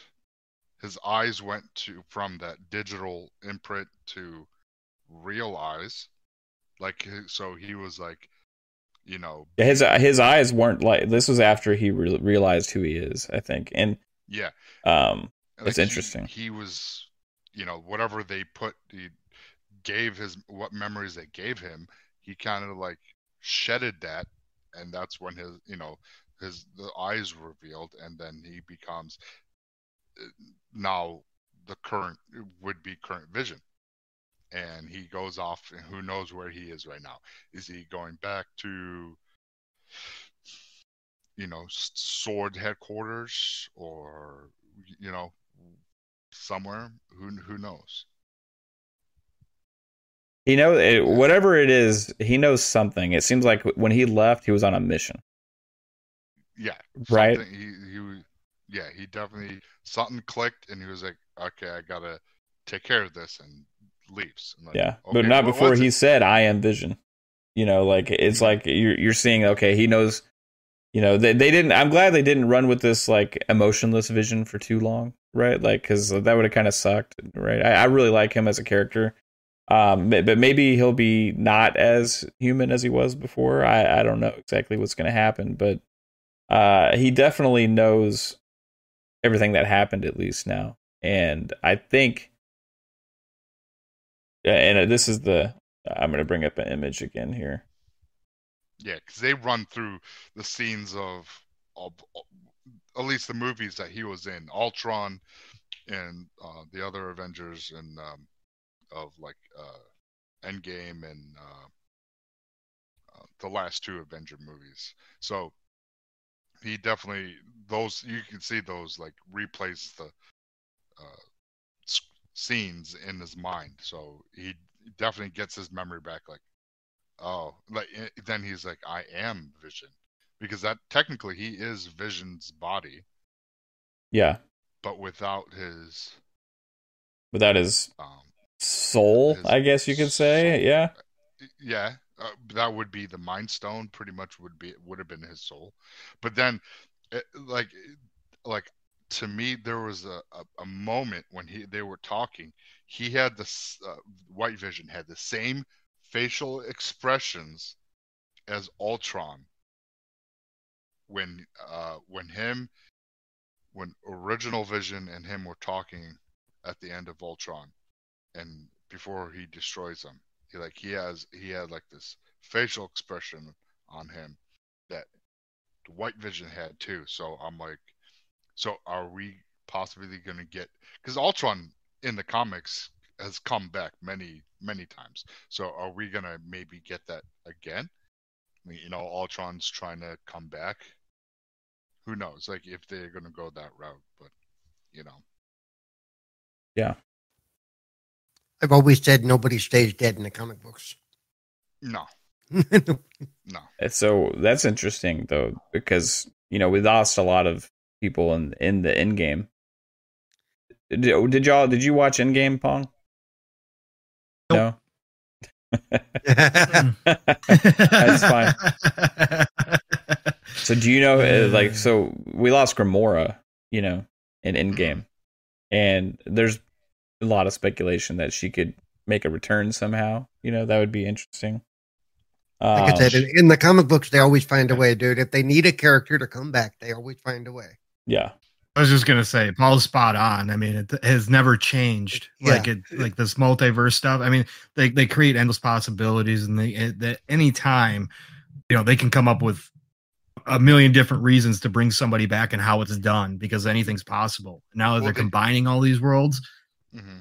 you're right, Paul. Yeah, but they do bring back Gamora Doesn't matter. in in Endgame, so they brought her back from uh, going through the in, within the the multiverse with uh, the time traveling. Yeah, they bring I mean Gamora at, at the end, and he, and she's like, "Is is this the guy that I'm in love with?" And and his I don't remember. Yeah. Oh yeah, yeah. I mean, she's back, and she's like, "Oh, oh okay." Well, even to, even Tony Stark could come back. Even Tony Stark could come back. Okay, they'll find a way. Yeah, yeah. and they could go and um, um, and and, and bring back Captain America and yeah, you know, go through the uh, the multiverse uh, transdimensional uh, device that yeah uh, um, Ant Man built or Ant Man's like yeah. stepdad or father or whatever you want to call him, but he they could bring him back and like go back in time, de-age him, and bring him back as you know as modern day as what we know as modern day uh, Captain America. So they yeah they they, they definitely uh, could do so much.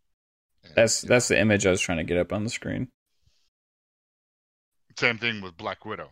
You know, you know, yeah. Black Widow might be dead in uh, that timeline, and they but they can go to another multiverse and find another Black uh, Black Widow and bring her back. So I ask you guys a question, since you guys obviously follow this a lot more than I do anymore, but I used to.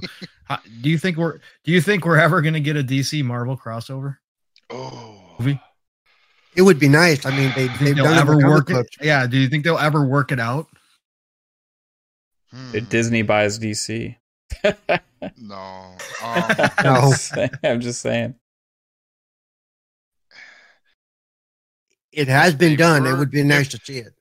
Yeah. If they were to do anything like that, um, they would probably have like Joss Whedon do it, and do uh, do a, a, a collab Yeah. if DC decides to um to let the, l- let this happen. But you know, in the comics, I mean, they're it, it's possible in the comics. Yeah, that's what I'm saying, and It's- and you gotta believe that both sides know how big it would be. Yeah. I mean, oh yeah, I mean, you, you think the MCU movies have been big to do a crossover if they did like a three movie? But, but Oh the, my the only the only thing is obnoxious is the console wars is the comic book wars. Yeah. Okay. right, right, right. right. I love I love Man, all of that- those that movies, be- like regardless. DC, Marvel. I the one thing I will say is like MCU would be they would I think have to consider the ramifications of putting characters that they have no control over into their cinematic Yep. universe. And Right. that may prevent that from potentially well, happening. no, be, be, because in the comic books, it's always been like a one shot or a two shot, dude. It never affected the the universe. right. It would have to be They could do a separate. multiverse type deal. Right, Or- it would have to be like a total. It's Yeah. just everything that Marvel puts out is tied to this now. You know what I mean? Right. So Right. it would have to either be an offshoot or you know they they did have Spider Man actually in the movies when he was still technically controlled by Yep. Fox. I mean, was it Fox or Sony? Sony. Sony, Sony. I mean, right? Sony. So, Sorry. um, I mean, it's po- it's it's possible. Uh, for Well, sure, I would love to see it. I mean, holy crap! I mean, that would be a dream come true, dude. Uh, Right? Justice No, no, no, League no, and the. Avengers together, like, Yep. The, the way um, DC gets away with it is they have this line they call Elseworlds. If you look at the Elseworlds line, that's how they Yeah. get away with tweaking their characters.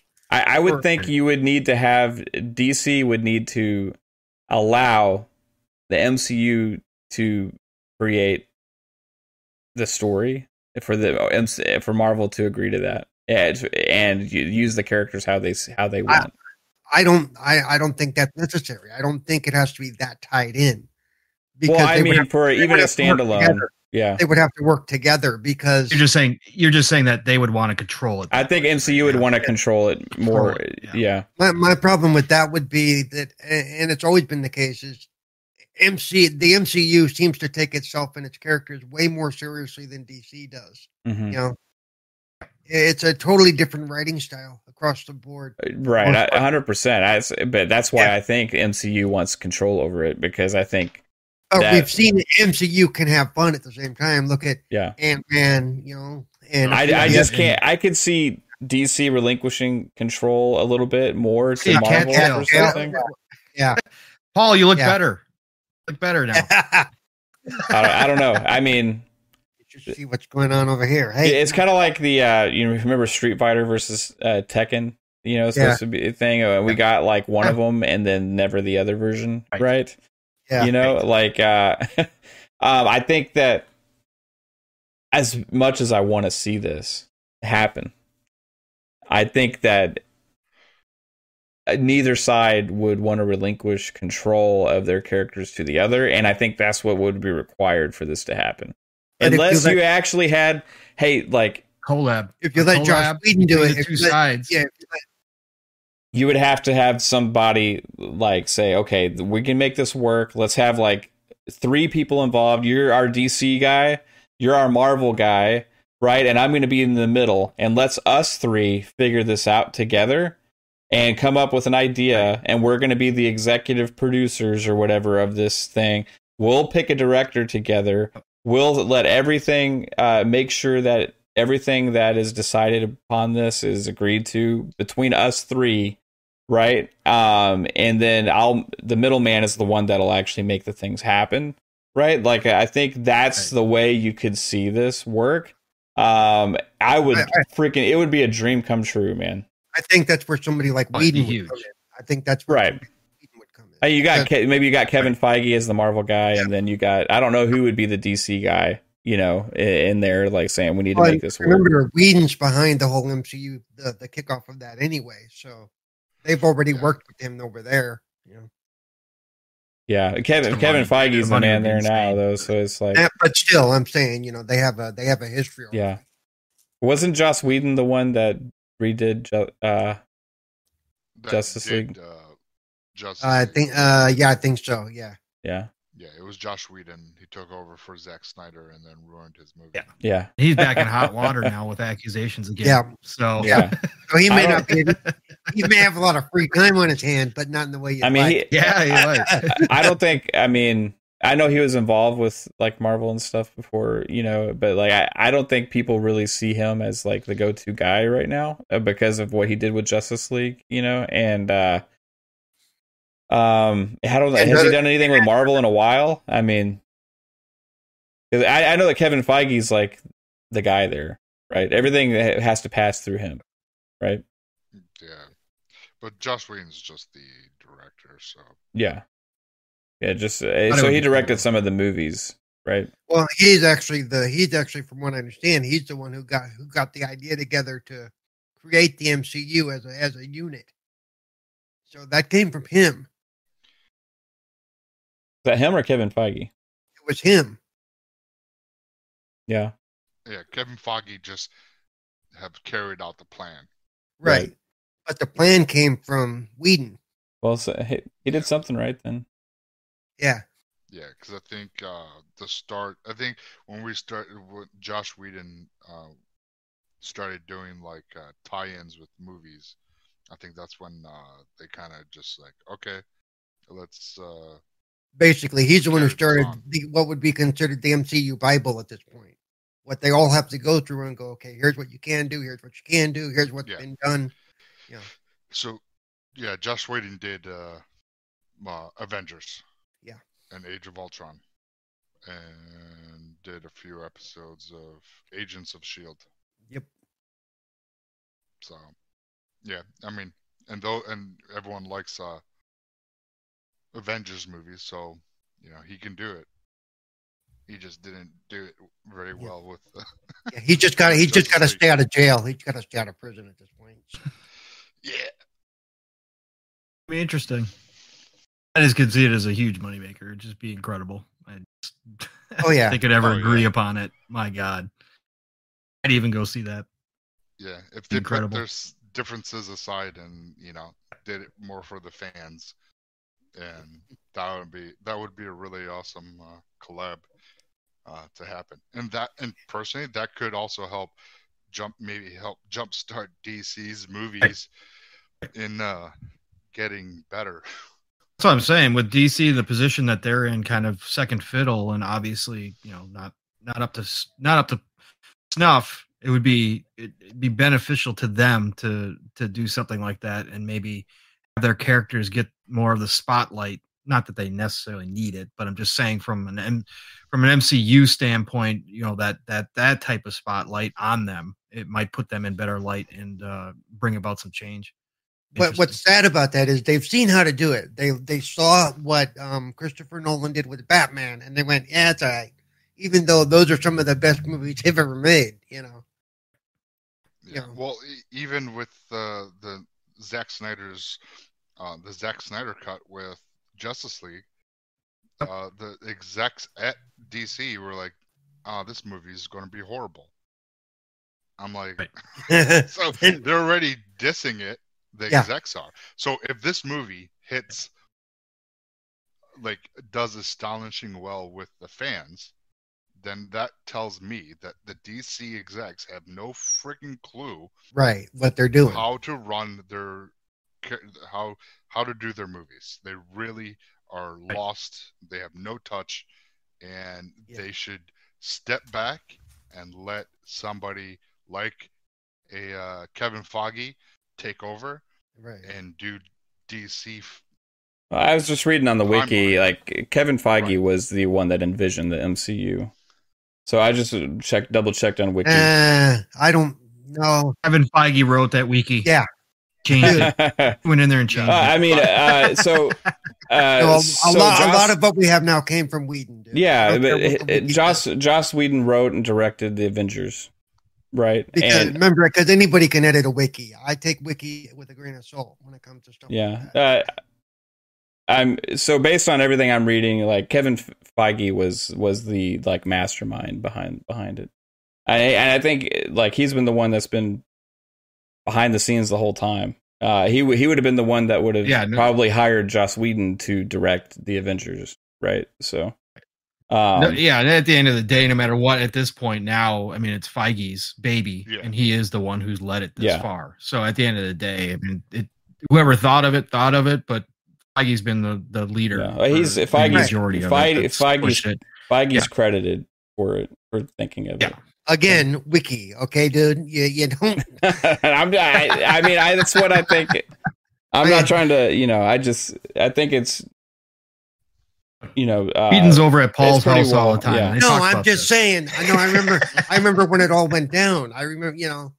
Yeah. And, and with anything, I don't. When I'm when I'm having a discussion about anything, and somebody uses wiki as a source, I go, well, really look at the. Well. I, I'm only going back to double check because you had me Yeah. questioning myself. But I remember when all this stuff happened too, so I went to go back. Am I wrong about something? And I'm like, no, but I'm not." older. But I'm older than you, so deal with it. This guy- And your elders.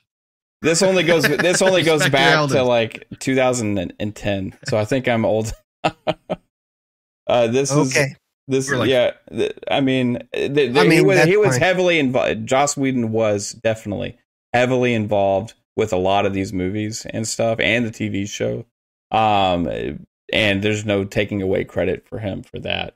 I just don't think he's uh I think he was involved in the original idea. footprint more than you think. I think he was involved in the initial. pos- possibly, possibly. We'll see. I just don't want uh, the you know people to have the wrong information in case in case. I told you it was do, do your own research, Oh, go to make your own mind up, everybody. Uh, it was Kevin Feige. Paul's wrong. Don't listen to him. Kevin Feige's the man. Um, but yeah, as as far as like uh, um, what we're gonna get from stuff going forward, you know, as well. Like it's definitely Kevin Feige there as well. So I think uh, we're in good hands right now with MCU. Um, WandaVision, I think, is going to be um, a stepping stone for a lot of these shows. Um, we're going to see a lot of amazing different things come out of all of these shows and movies.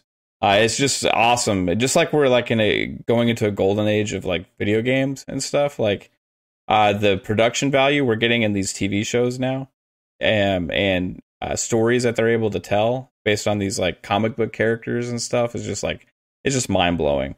You know, it's like you're watching a huge production movie. You know, same with the Mandalorian and Star yeah. Wars and stuff. It's the wave of the future, to be Yeah. honest. So I mean, with all the I'm streaming services. at slashfilms.com right Okay. now, and they're saying that uh, Whedon was the driving force behind much of Phase One and Phase Two of the Marvel semi, uh, cinematic universe.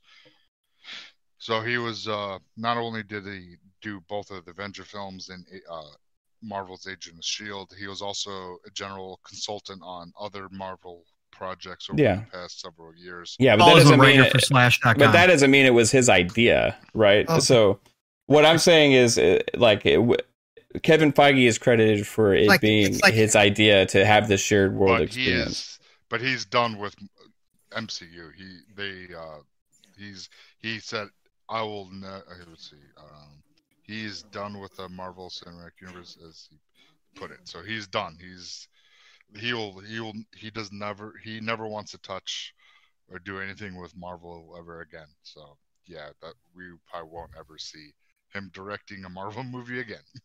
Yeah, so this is what it said. It said on on the first X Men film, Donner made Feige as an associate producer due to his knowledge of the Marvel universe. Impressing Avi Arad, he was hired to work as his second in command at Marvel Studios that same year.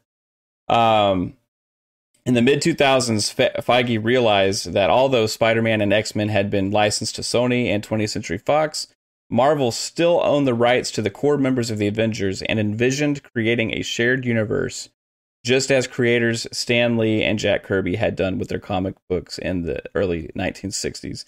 Feige was named president of production for Marvel Studios in March 2007.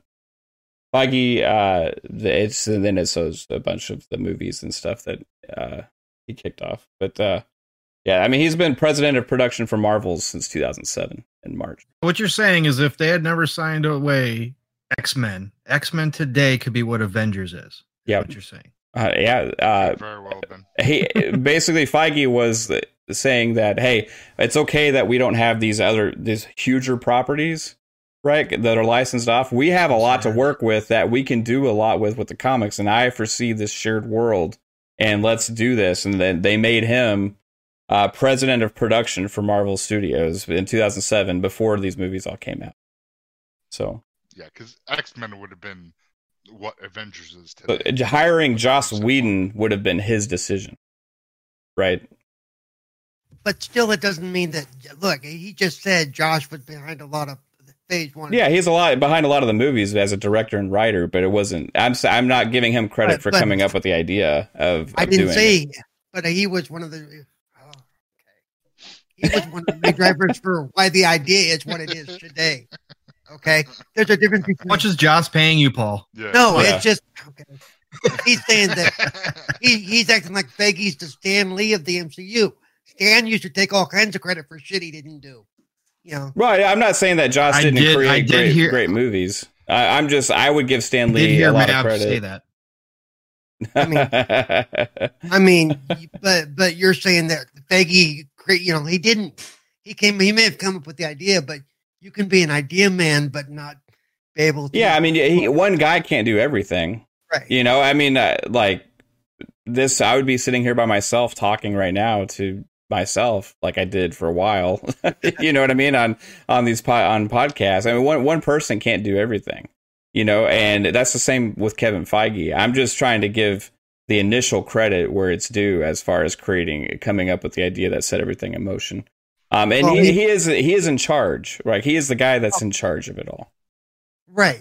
But but okay, so he's in charge, so nobody else had anything to do with it credit wise. It was all him. No, I never he- said that. I Because, said, because he picked Josh and he picked the people under him. It all falls back to him. It, it, I- no, I didn't say that. I, I mean, in that case, let's talk about Ang Lee's Incredible Hulk. Okay. That's you know yeah. I, I, I never said that. I, I think that no, uh, but that's kind of what you're that's what you're sounding like though. Saying that Josh wasn't that important. He did anybody could have directed that shit, you know. You know. Even did you hear what he said?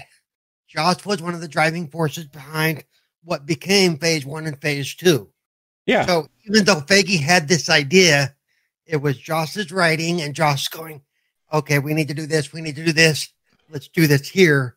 Yeah. I that think that it all Josh deserves a lot of credit. A hundred percent. Uh, He he was he did great things. He just didn't Probably come up with the idea. Right. Oh, uh, oh, That's all I'm saying. foundation for But without him, that idea would have never been may have never been fleshed out. At least not Right. He was one of the people hired to make the uh, the the the idea come to fruition, and he did a great job. He did a great job. You know, I think that uh, a lot of all these directors, including Josh Whedon, has done a great job with Marvel because there's more than uh, there's Josh Whedon. There's also I know, but, There's also the Black Panther uh, directors. There's also the Captain Right, Marvel. There's also all these other directors, uh, you know, that have all done a great job. And he's one of those guys, and he's a writer just like a lot of other ones. Um, the, Right, when we're talking yeah, about the creator of the Marvel lim- uh, cinematic universe, I just don't give him that I don't credit. think I don't think I don't think see I don't view the guy with the idea as necessarily the creator either. And Right. if you're in a business, you can have an idea to do something, but it doesn't mean you create the process to do it. yeah, that makes sense. yeah, because you got James Gunn, Jon Favreau. Yeah, Right. and there's a lot of Joss Whedons out But a there. lot of those a lot of those guys There's only one up- Kevin Feige. but a lot of those guys but a lot of those guys came in later. Yeah, Yeah. Okay. Just like uh, Joss Whedon wasn't the first director of the Oh MCU God. movies. would, would you would you be Paul? Would you be willing to accept 60-40 on this? Would you be willing to say, It's accept not that. It's just that he it's it really does sound like he's trying to lay out like he's like he owes Feige a favor or something. I do because I don't think Oh, this yeah. would have happened. I love the freaking MCU. I just want to make sure that you know Joss Whedon isn't given full credit for the MCU because it's not. It's not. uh I don't think he's given full credit. Pri- but I think private- he's given more than you should be giving him. He he has a lot of credit. I've given a lot of credit. I Oh. think he did a great job. Well, privately, Mavs told me that he wants to wa- wipe Joss Whedon's name from the MCU. Well, he wouldn't be the only one. He wouldn't be. the So, only yeah. one, so. Yeah, John Just wants to give credit to Feige. Yeah, Jon Favreau was the director of Iron Man, uh, and uh, and Joss Whedon didn't direct or write that movie. Well, I know, but Fa- and Favreau's an incredible guy. But, you know. So you know, uh, that's the Uh, but see, remember some of those those first movies were early in the in the development of what they were going to do too. yeah, and which Kevin Feige had greenlit Oh Jesus! and hired and hired and hired the directors for and, and approved everything. Okay, whatever. I'm done. I was actually enjoying this. This is amazing. Uh, I, I I just had to double check myself to make sure I wasn't wrong that it wasn't it was it You're was double Kevin. checking yourself on Wikipedia, dude. It's right. It's right. How do you know it's right? because it like you can even go look at the credits. You can go Because look Kevin at the Feige credits. Told him. no, you, dude. I remember. I remember when all this was happening. I remember. Uh, but besides the fact, like it, both Kevin Feige and Joss Whedon are both great creators, right? Both have a lot to do with the success that the MCU has had. So I, I'm not trying to not credit Joss Whedon for being great. I just want to make sure that people understand he wasn't the creator of the MCU, which was what was alluded to No, a little while a- ago. no, so I have to a- have to fact there's a- check. there's a difference between facilitator and creator, dude, Yeah, he's a Or big time an idea man. facilitator. or an idea man. Yeah, Joss Whedon's a big, big. I can come up with an idea for a great invention, but I may not be able to actually put it together. That's Yeah. where I, you know, bring somebody else on Hmm. board who can. Hundred percent. Yep, and and that's why they need directors like Joss Whedon to make movies, and writers, and artists, and animators, and producers, and cameramen, and uh, a lot of a lot of people are behind it. I am well. I am a major Buffy fan, Caitlin. But Yeah. That's beside the point. So, hey, Josh Whedon did an amazing job He- with he uh, did. Firefly. So yeah, jo- uh, Firefly, Joss yeah. Whedon did a great. He he didn't do a great job on Justice League, you know. But oh, that, besides that that, movie was painful, but yeah but besides that he's he's did a great job uh on a lot of things that i'm a huge fan of I think Justice League is one. He picked it up after it already been kind of started, and you know, yeah had to clean up somebody else's mess. So, you know. well, Yeah. and I, I I'm kind of mixed bag on the whole Snyder cut. I've heard good and bad about it. We'll see what happens. i'm excited to watch it regardless of how good it is yeah. and and Oh, at the I end of the day you know i'm excited. I was excited to watch Wonder Woman 1984 too. We know how that worked out. hey i lo- I, I I loved it it was corny but i loved it Uh, it was pretty corny um all I care about is Snyder's fixing my man Snoop Superman. So we're Yeah. good. that's what I care about. no more CG mustache removal.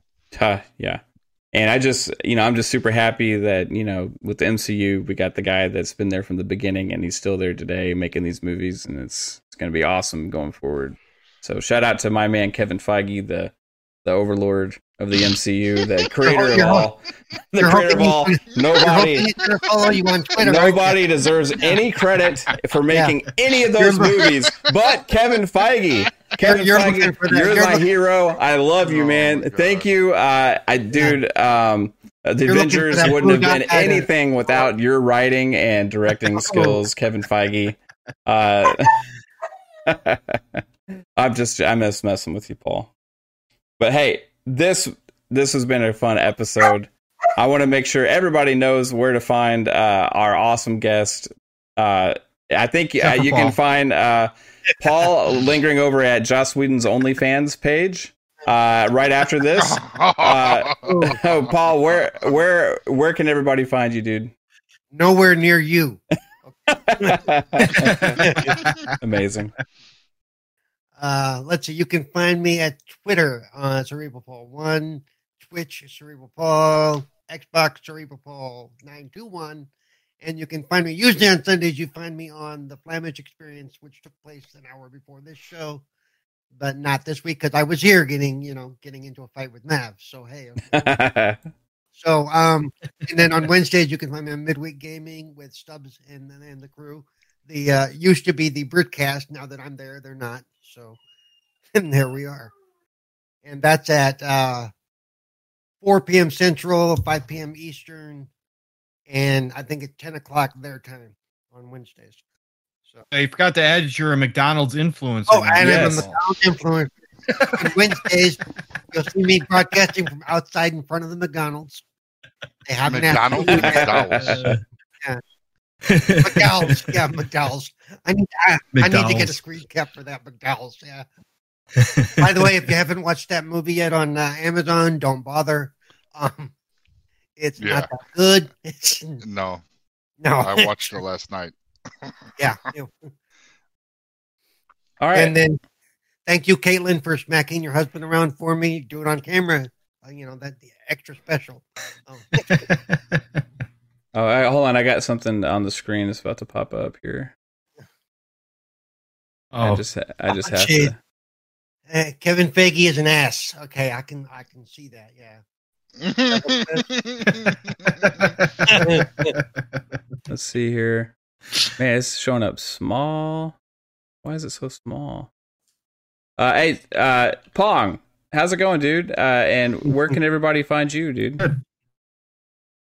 Hey man, thanks for the invite today. Uh, just to uh, talk a little X Men. Sorry, I can't add to the WandaVision stuff, but uh, yeah, no, uh, it was a pleasure to be here, man. Again, um, you know, anytime uh, bit fails you, go ahead and give me a call, and I'll Yeah. be here. So, I'm sure it'll happen um, again.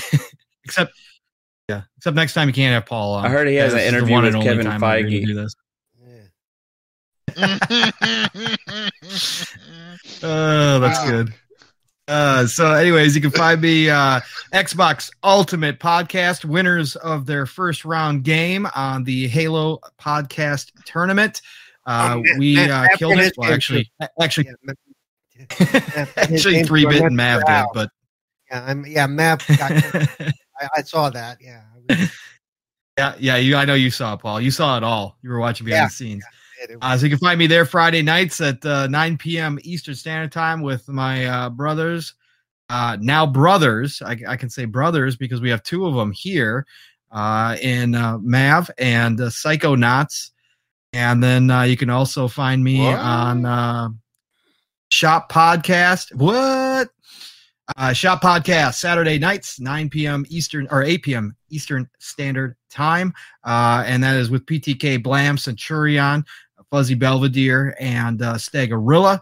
And uh, otherwise, you never know where else I'm going to show up, just like today. I'm here. Right on, dude. And uh, Psychonauts, uh, where can everybody find you, man? Well, you guys can find me on Twitter and Xbox at Psychonauts8. Uh, you can find me here every Sunday at 3 p.m. and starting next week, Fridays on Fun Speculation at 9 o'clock with the boys and, and the Miss Caitlin. I I just had to have the disclaimer scroll across the screen right now. Um, you I've stopped looking at the screen like five minutes ago. So, just gonna let that roll through for a second. Um, just uh, for everybody that's watching, um, I just see what this this all says.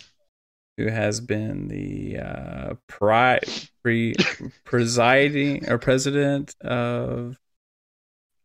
And, and I want to take a quick shout out to Skies of Arcadia. that will happen.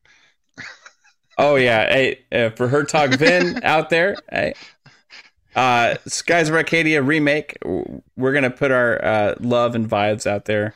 Oh, does that say primary creator? I just uh, like I just was curious um, what that I think it did says. say primary. Primary, okay, and Yeah. Probably put that in like That's red it. or Okay. something. Uh, yeah, I that just says it came from Wikipedia. Is what that's that- no. This one is this one's uh, yeah. Uh, this is, if you just Google his name, that's what comes up with his picture.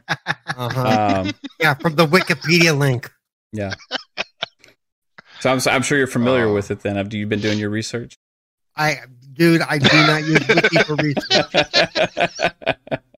When I Oh, worked man, at love schools, this. I told students don't 2007? use Wiki for research. oh my god. 2007 the films. No, I'm just I'm just messing with you, Paul. Uh, this, this has been a super fun episode. I love talking this stuff with you Yep. guys. It has. Uh, I can't I can't wait to talk more. We'll have you back on, Paul, if you actually want to ever come back on after this. We'll Only if you're not here. He's Only if gonna- I'm not here. Okay. He's gonna So- think about it. He's gonna think Yeah, gonna about think it. about it. nah, So- I don't care. I'll be glad to come back anytime. Yeah, man. Uh, all love here. We can we can uh, joke around with each other and, and have fun with this kind of stuff. look, look what Caitlin Oh. says. And this is the last time Bug Pop ever has a guest. Twenty six point eight billion. Wow, it's crazy. Anyway, all right, guys. It's been fun. Thank you so much for watching. We'll be here again Sunday, uh, uh, 3 p.m. Eastern uh, next week uh, with lots of fun talk. Who who knows what we'll be talking about? Maybe we'll be having some, uh, you know, Winter Soldier, Falcon and the Winter Soldier discussions to see what what we think about what's what's coming there and and more. Like, there's a lot of stuff going on right now out there. So Don't forget, don't forget, Mav. Uh, next week or this coming up Friday, they're gonna do behind the scenes with WandaVision. That is gonna be uh, at nine uh, on Friday, and then they're gonna set up the following Friday will be Falcon and the Winter Soldier. yeah, right on, dude. It's gonna be amazing. Yeah, Disney's stacking this stuff, so you have no reason to unsubscribe. A hundred percent. Oh, yeah. That's a hundred percent what they're doing, and it's gonna keep going. And I freaking love it, man. Uh, I if you ever have time to wa- watch WandaVision, uh, the first three ep- three or four episodes are kind of rough, you know. But once you get through that, it's like, wow, okay, I see what's going on here. All right. Anyway, guys, y'all have a good one. I got to do the outro. Take it easy. Bye. Bye, everyone. They're all. Later. Hey, you have a new outro. Let's work on a new outro for you. Fun Pop. Hey guys, I'm sorry that was the wrong outro. Yeah, Later, guys. Bye. um, bye. Bye. Fun Pop.